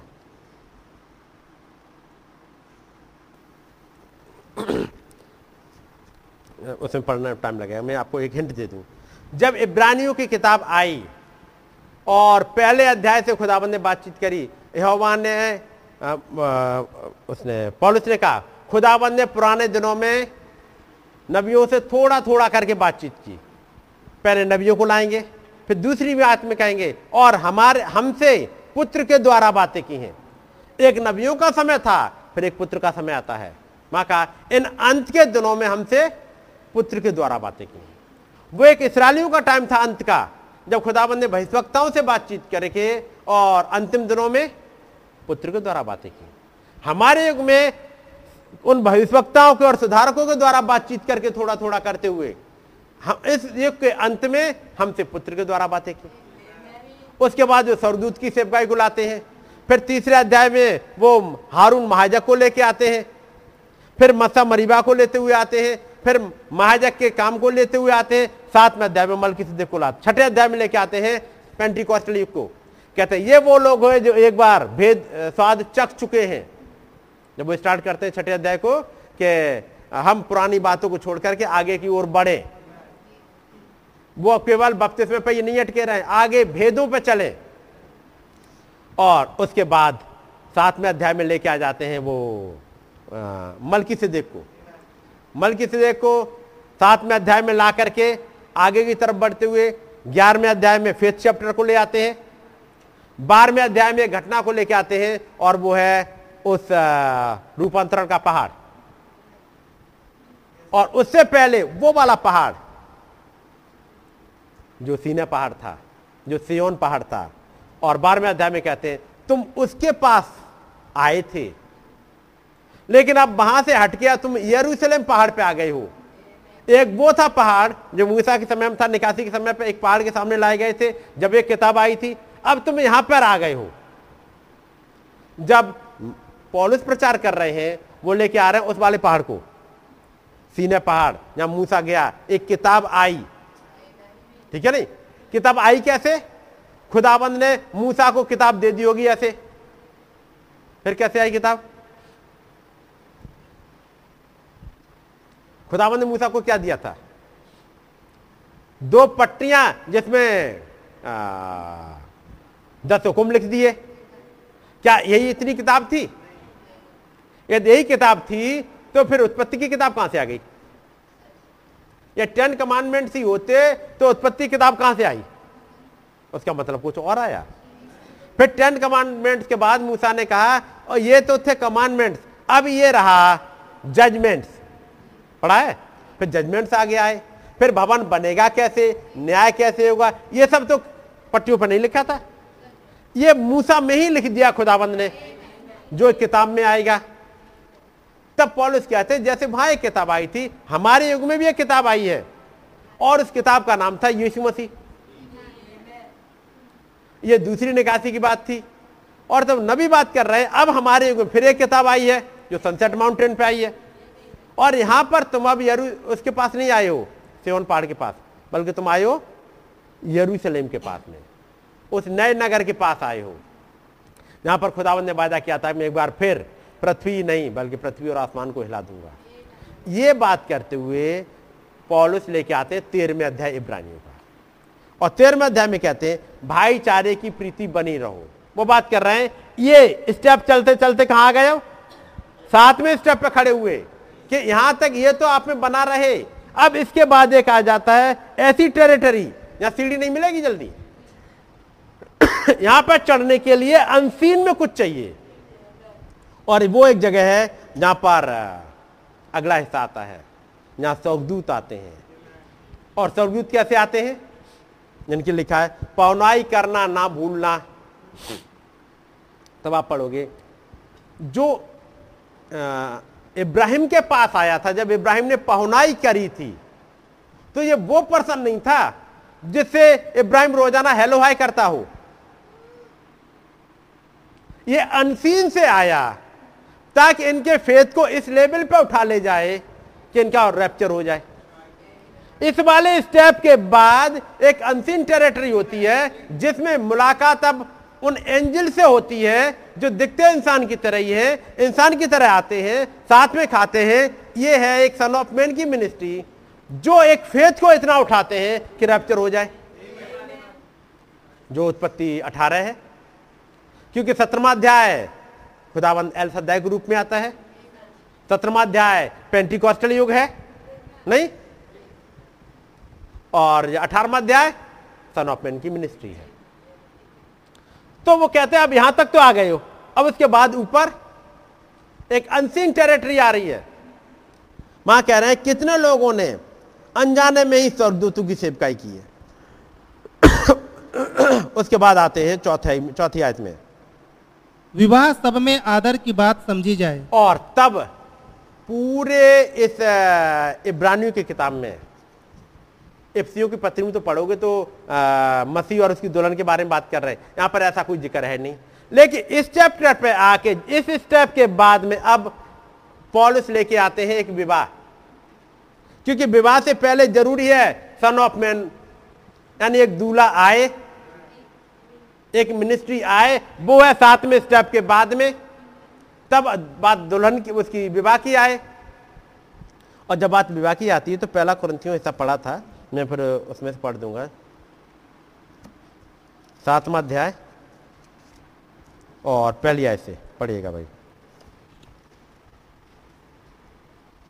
पहला कुरंथियों सात। हाँ पहली आय से। उन बातों के विषय में जो तुमने लिखी हम्म। यह अच्छा है कि पुरुष स्त्री को ना छुए। हम्म, परंतु व्यभिचार के डर से हर एक पुरुष की पत्नी हम्म। और हर एक स्त्री का पति हो। पति अपनी पत्नी का हक पूरा करे हम्म। और वैसे ही पत्नी भी अपने पति का यहाँ वचन क्या बताता है हाँ अगली आयत पत्नी को अपनी देह पर अधिकार नहीं हम्म। पर उसके पति का अधिकार है हम्म। वैसे ही पति को भी अपनी देह पर अधिकार नहीं परंतु पत्नी का अधिकार यहाँ वचन बताता है पत्नी को अपनी देह पर अधिकार नहीं पर उसके पति का अधिकार है वैसे ही पति को भी अपनी देह पर अधिकार नहीं परंतु पत्नी को। और यह बात कर रहे हैं एक मसीह और उसकी दुल्हन के बारे में। बात समझ रहे जब मसीह और उसकी दुल्हन के बारे में क्या हाल है? जब लिखा हुआ है, जब पति को अपनी देह पर अधिकार नहीं तो उस पति ने क्या किया? अपने आप को दे दिया और कहा यह मेरी देह है जो तुम्हारे लिए है। उसे मालूम है, एक शादी के बाद अब मेरा अधिकार नहीं रहा। उस दूल्हे ने कहा अब ये मेरी देह है जो तुम्हारे लिए है। इसे कब कब खा सकते हो? मेरी यादगारी में। तुम यही किया करो। एक कम्युनियन दे दी, जब याद आए, जब तुम्हें पति की याद आए, आ जाओ उसके पास। इस पति ने तो अपने आप को पूरी तरह से दे दिया, चाहे सुबह हो, चाहे दोपहर हो, चाहे साँझ हो, चाहे रात में। आप जब जाओ, इस पति की देह पर अपना अधिकार जमा सकते हो। और वो पति की देह क्या है? उसका वचन। उसमें जमा सकते हो। और उसने कह दिया, मेरी यादगारी में तुम यही किया करो। पति ने तो अपना अधिकार पूरा कर दिया। अब पत्नी का क्या हो और तब मैं जब पढ़ रहा था इस हिस्से को, एक दो दिन पहले, सुनिएगा। यही कारण था जो उसने मरने से पहले का बड़ी लालसा में मैंने चाहा कि मैं तुम्हारे साथ ही भोजन करूँ। और उसने रोटी ली और कहा यह मेरा बदन है जो तुम्हारे लिए दिया गया। जब वो प्रभु भोज कर रहा था, वहाँ यहूदा स्क्रोती बैठ नहीं पाया, क्योंकि वो दुल्हन का हिस्सा नहीं था। दुल्हन का हिस्सा ही केवल इसका भागीदार हो पाता है। और अभी हमने पढ़ा पति अपनी पत्नी का हक पूरा करे, और वैसे ही पत्नी भी अपने पति का। सुनिएगा। और लिखा है, दोनों एक मसीह का अपने जिस्म पर हक नहीं। और लिखा है, दोनों एक दूसरे का हक पूरा करें। यानी जब वो चाहे तुम्हारे बदन का इस्तेमाल कर सके। पति चाहे, जब चाहे हमारे इस बदन का इस्तेमाल कर सके। ये उसका हक है। मानो कि आप जंगल में बैठे हो और उसका मन कर रहा है, अपना एक बीज रूपी बचन। जैसे फ़िज़िकल तौर पे अब मान लो पति को अपने ही बीज से संगति करनी है तो उसके लिए एक बैटिंग ग्राउंड चाहिए। वैसे इस दूल्हे को अपने ही एट्रीब्यूट से संगति करनी है। एक शरीर चाहिए, ताकि उसमें से होकर बोलेगा और वो मैनिफेस्टेशन में आएगा। मानो आप जंगल में बैठे उसका मन कर रहा है, अपना एक बीज रूपी वचन जो उसके मुँह से निकल चुका, और वो क्या था? यह तुम इस पहाड़ से कहो वो हट जाए तो वो हट जाएगा। अब उसके मन में आ रहा है कि मैं इसके बदन का इस्तेमाल करूँ ताकि बीज देधारी हो जाए। ये हक उसे कौन देगा? वो बोलना चाह रहा है। लेकिन बोले कैसे? कोई तो चाहिए क्या? यह कौन देगा? सुबह आठ, नौ, दस बजे का वक्त है। जंगल में ठंडी हवाएँ चल रही हैं। अमेरिका में अक्टूबर का महीना है। अगला एक जन सो रहा है। उन्होंने कहा, मैं थोड़ा सा लेट जाऊँ। पड़ा होगा? अब गिलहरियाँ तो यहाँ है ही नहीं। मैंने अपनी राइफल टिकाई और दो पेड़ थे उनके बीच में। मैं आराम से लेट गया और ताकि सो जाऊँ। अब आ रही नींद सो जाऊँ। अचानक एक आ गया। उसका मन कर रहा है, उसके अंदर एक भावना है कि वो इसके बदन का इस्तेमाल करे। और दूल्हे के पास हमेशा अधिकार रहता है दुल्हन के बदन के ऊपर, और दुल्हन का हमेशा अधिकार रहता है दूल्हे के बदन के ऊपर। मैं मसीह और कलीसिया को समझा रहा हूँ, ठीक है नहीं? और तब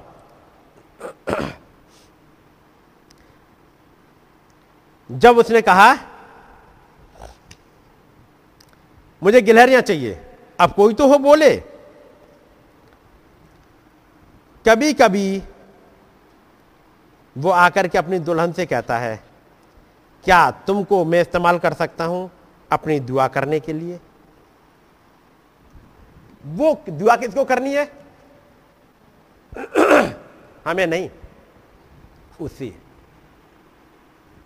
इसलिए बाइबल में लिखा है, आत्मा हमारी आत्मा के साथ मिलकर के आहें भर भर के दुआ करता है।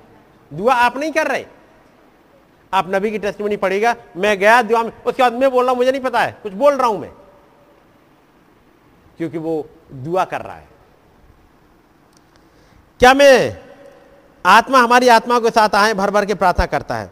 क्या मैं तुम्हारी देहों का इस्तेमाल कर सकता हूँ उपवास रखने के लिए? क्या मैं तुम्हारी देह का इस्तेमाल कर सकता हूँ एक छोटी दुआ करने के लिए? जैसा मैंने गसमनी में करी, जैसा मैंने रात में कई घंटे बैठकर पहाड़ों पर किया करता था, आज मन करता है तुम्हारे साथ करूँ। अब तो शादी हो गई है, क्या चलोगे मेरे साथ? और आगे, क्योंकि वायदा क्या किया गया था? चाहे भला हो, चाहे बुरा हाल हो, हर हाल में मैं तेरे साथ रहूँगी। हर हाल में मैं तेरा साथ दूँगा, हर हाल में तेरे साथ दूँगी। यही तो वायदे हुए थे, एक शादी के समय पर। ये वायदे याद रखिएगा, जो प्रभु के साथ में किए हैं। पत्नी को अपनी देह पर अधिकार नहीं। आइए अब इस चीज़ को समझें। जब देह कहे, सो जाओ, नींद आ रही है। और तभी पति की आवाज़ आए, जागो, थोड़ी देर दुआ करो। तो ये देह अब किसकी सुनेगी? ठंड का मौसम है, उपवास रखा नहीं जा रहा, थोड़ा सा सिर भी दर्द कर रहा है। देह कहती है, उपवास ना रखो। मालिक कहता है, क्या मेरे लिए उपवास रखोगे? किसकी सुने और किसकी ना सुने। और इस देह पर आखिरकार अधिकार किसका है? इस नियम पर आपकी चंगाई और आपकी सारी ब्लेसिंग छिपी हुई है। इस नियम के पीछे छिपी हुई है कि आपने कितना अपना उसका अधिकार दिया। जब आपने उसकी आवाज़ सुनी, आप आवाज़ पर चल पड़े। जबकि आप थके हुए हो, आपकी देह मान नहीं रही है। मैं आपको बताना चाहता हूँ, ये वो समय जब वो उतर कर आता है और अपने अद्भुत बड़े काम को अपने जीवन में, आपके जीवन में करता है। ये वो समय जब उन्हें नींद आ रही है, कोई गिलहरियाँ मिल नहीं रही है, थोड़ा रेस्ट कर ले। बताओ अब उठोगे? अब तब गिलहरियाँ आएँगी जब सबसे ज़्यादा खराब मौसम हो, पहाड़ से नीचे उतर रहे हैं, क्योंकि थोड़ी देर में तूफ़ान आएगा, सारी बर्फ़ ढक जाएगी। पहाड़ ढक जाएँगे, बर्फ़ के मारे। तब वो आके कहते क्या, वो ऊपर चलोगे?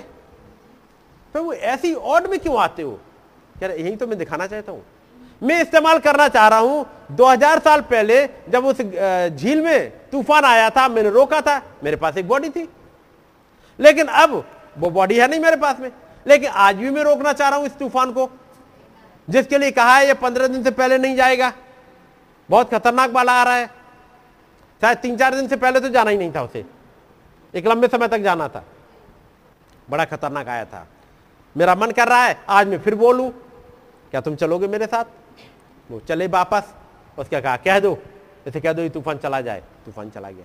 वो इस्तेमाल करना चाह रहा है कुछ बोलने के लिए।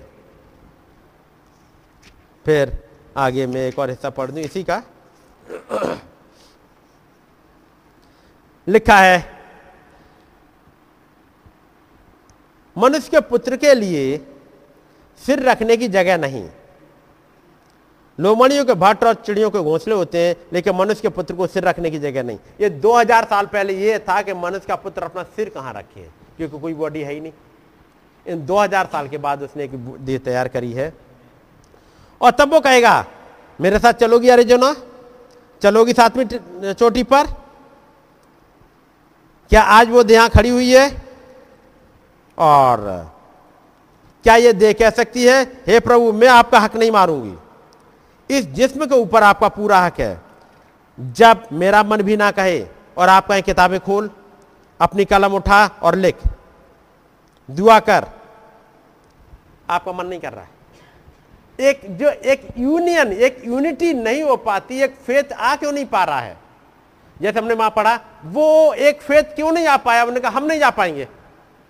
जबकि प्रोमिस लैंड सामने आ गई, खुदाबंद का नबी मूसा कह रहा, आगे बढ़ चलो। यहूसू कह रहा, हम बढ़ जाएँगे। हम जीत जाएँगे। कालेब कह रहा है, लेकिन ये लोगों की हिम्मत आ क्यों नहीं रही? लेकिन क्योंकि उन्होंने अपने को और खुदा को एक अलग अलग समझ के रखा। खुदाबंद आप कर सकते हो, आप जा सकते हो, हम नहीं जा सकते। हमारे लिए तो बढ़िया, हम लौट जाए वापस, हम कुछ नहीं कर सकते। यानी उन्होंने अपने को और खुदा को अलग समझ लिया। वो तब मिलेगा आपको। ये बातें उनके साथ, विश्वास के साथ उनके हृदयों में नहीं बैठी। इसलिए पीछे हटना हो जाता है बार बार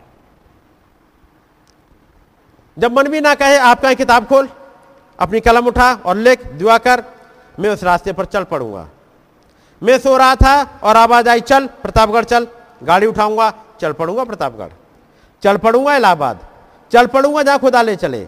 जहाँ पवित्र आत्मा ले चले जहाँ पवित्र आत्मा अगुवाई करे। खुदावन ने कहा अब मकदुनिया जा।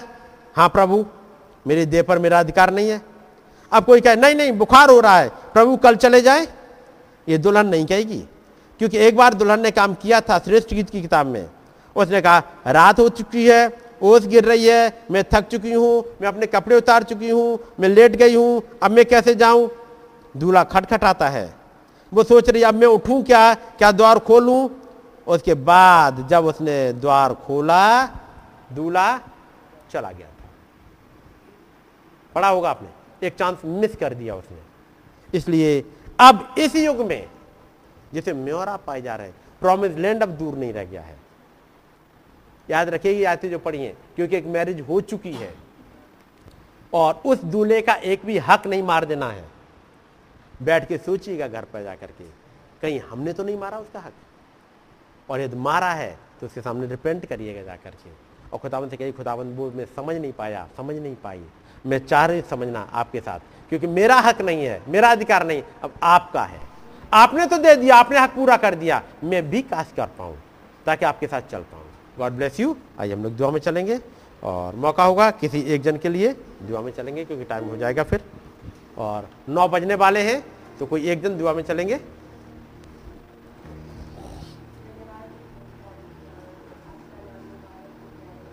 यस लॉर्ड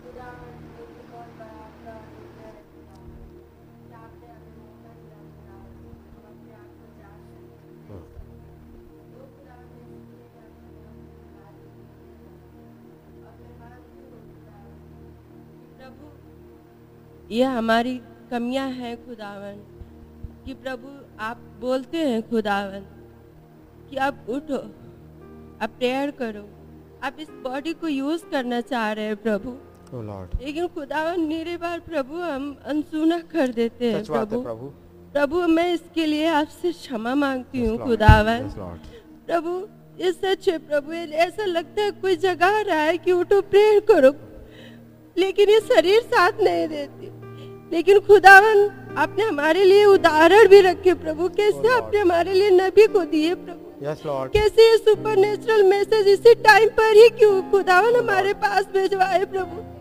ताकि हम देख सके कि एक पर्सन हमारे जैसा ही था। यस लॉर्ड जो आपके साथ कैसे वो प्रभु इतने थके रहते थे। मीटिंग के बाद आकर भी फिर भी खुदावन वो दुआ के लिए चले जाते थे। वो वेट करते थे कब मेरी पत्नी सो जाए कि मैं आपके पास जाऊँ। ओ प्रभु फिर भी खुदावन। प्लीज़ हमारी सहायता करे खुदावन। ये आपकी इच्छा है खुदावन। ये आप चाहते हैं प्रभु कि आप हमें यूज़ करें खुदावन। ओ प्रभु आप चाहते हैं कि वो आयत पूरी हो जाए कि आप मुझमें मैं आप में खुदावन। वो कैसे इन चीज़ों को खोल खोल के आप बता रहे हैं प्रभु। ताकि आप मुझमें से खुदावन उस वचन को पूरा कर सके। ताकि हम आपके साथ एक हो सके खुदावन। प्लीज़ हमारी यही दुआ है प्रभु कि खुदावन हम कोई आलस कोई चीज़ अपने जीवन में कोई रुकावट नहीं चाहते प्रभु। प्लीज़ खुदावन हमें अपनी आत्मा से भर दीजिए खुदावन। ताकि प्रभु इस शरीर के ऊपर हम सेवंत हो सके खुदावन। आपने खुदावन उस गतसमनी के बाग में भी जयवन जय पाई खुदावन। वो बॉडी साथ नहीं दे रही थी फिर भी आपने उस बॉडी पर जय पाई खुदावन। ओ प्रभु हमारी भी दुआ है खुदावन। ये जबकि हमारा लास्ट समय है प्रभु। हमारी भी आप मदद करें खुदावन कि हम इस शरीर पे सेवंत हो सके खुदावन। लॉर्ड ताकि आपकी इच्छा जैसे स्वर्ग में पूरी होती है वैसे इस जीवन में पूरी हो जाए खुदावन। ताकि प्रभु आपकी मर्ज़ी खुदावन जो चाहते हैं प्रभु वो इस जीवन से पूरी हो सके खुदावन। यही हमारी दुआ है प्यारे खुदावन। प्लीज़ सहायता करे खुदावन। आपने हमारी प्रार्थनाओं को सुना खुदावन मैं इसके लिए धन्यवाद देती हूँ खुदावन। ये मौका दिया कि हम प्रार्थनाओं को रख सकते आपका नाम मुबारक हो खुदावन। आप यहाँ पर हैं मैं इसके लिए भी धन्यवाद देती हूँ खुदा। मेरी दुआ है प्यारे खुदावन प्लीज़ आप सहायता कीजिएगा खुदावन। आज इसे खुदावन आपके सामर्थ को अपने जीवनों में हम देखने पाए खुदावन। प्लीज़ खुदावन जबकि अब हमारा समय नहीं है खुदावन। हमें और खुदावन अपने करीब खींच लीजिए खुदावन। यस लॉर्ड उस भूख से उस प्यास से खुदावन भर दीजिए उस उस प्रेम से खुदावन भर दीजिए खुदावन। कि प्रभु वो प्रेम खुदावन वो शरीर की नहीं सुनता। ओ खुदावन मदद करे प्रभु कि उस प्रेम में से भर दीजिए खुदावन ताकि कोई रुकावट ना आए खुदावन। और हम आपके पास पाए जाए खुदावन। प्लीज़ सहायता कीजिए खुदावन। आशीष दे मैं आपका बहुत धन्यवाद देती हूँ खुदावन। इसी में इसी फ़सल के ही प्रभाव में खुदावन हमें बना के रखिए खुदावन। लॉर्ड ये हमारी अंदर खुदावन सिर्फ़ हमारे माइंड तक ही नहीं खुदावन। बल्कि प्रभु हम घर भी जाए तो मेरे सोल में खुदावन ये बातें उतर जाए प्रभु। लॉर्ड आपकी आवाज़ हमारे कानों में गूंजती रहे खुदावन। लॉर्ड कि प्रभु आपकी इच्छा इस जीवन से पूरी हो सके प्रभु। लॉर्ड प्लीज़ आप सहायता कीजिएगा खुदावन आपने मेरी प्रार्थनाओं को सुना है प्रभु। मैं धन्यवाद देती हूँ खुदावन आपका नाम मुबारक हो लॉर्ड प्रार्थना को प्रभु यीशु मसीह के नाम से मांगती आमेन आमीन। आए हमारे पिता आप जो आसमान में हैं आपका नाम पाक माना जाए। आपकी बादशाही आए। आपकी मर्ज़ी जैसे आसमान में पूरी होती है ज़मीन पर भी हो। हमारी रोज की रोटी आज हमें बख्श दें जिस प्रकार से हम अपने कसर वालों को माफ़ करते हैं, हमारे कसरों को माफ़ हमें आजमाइश में ना पड़ने दें, बल्कि बुराई से बचाएँ क्योंकि बादशाही कुदरत और जलाल हमेशा आपका।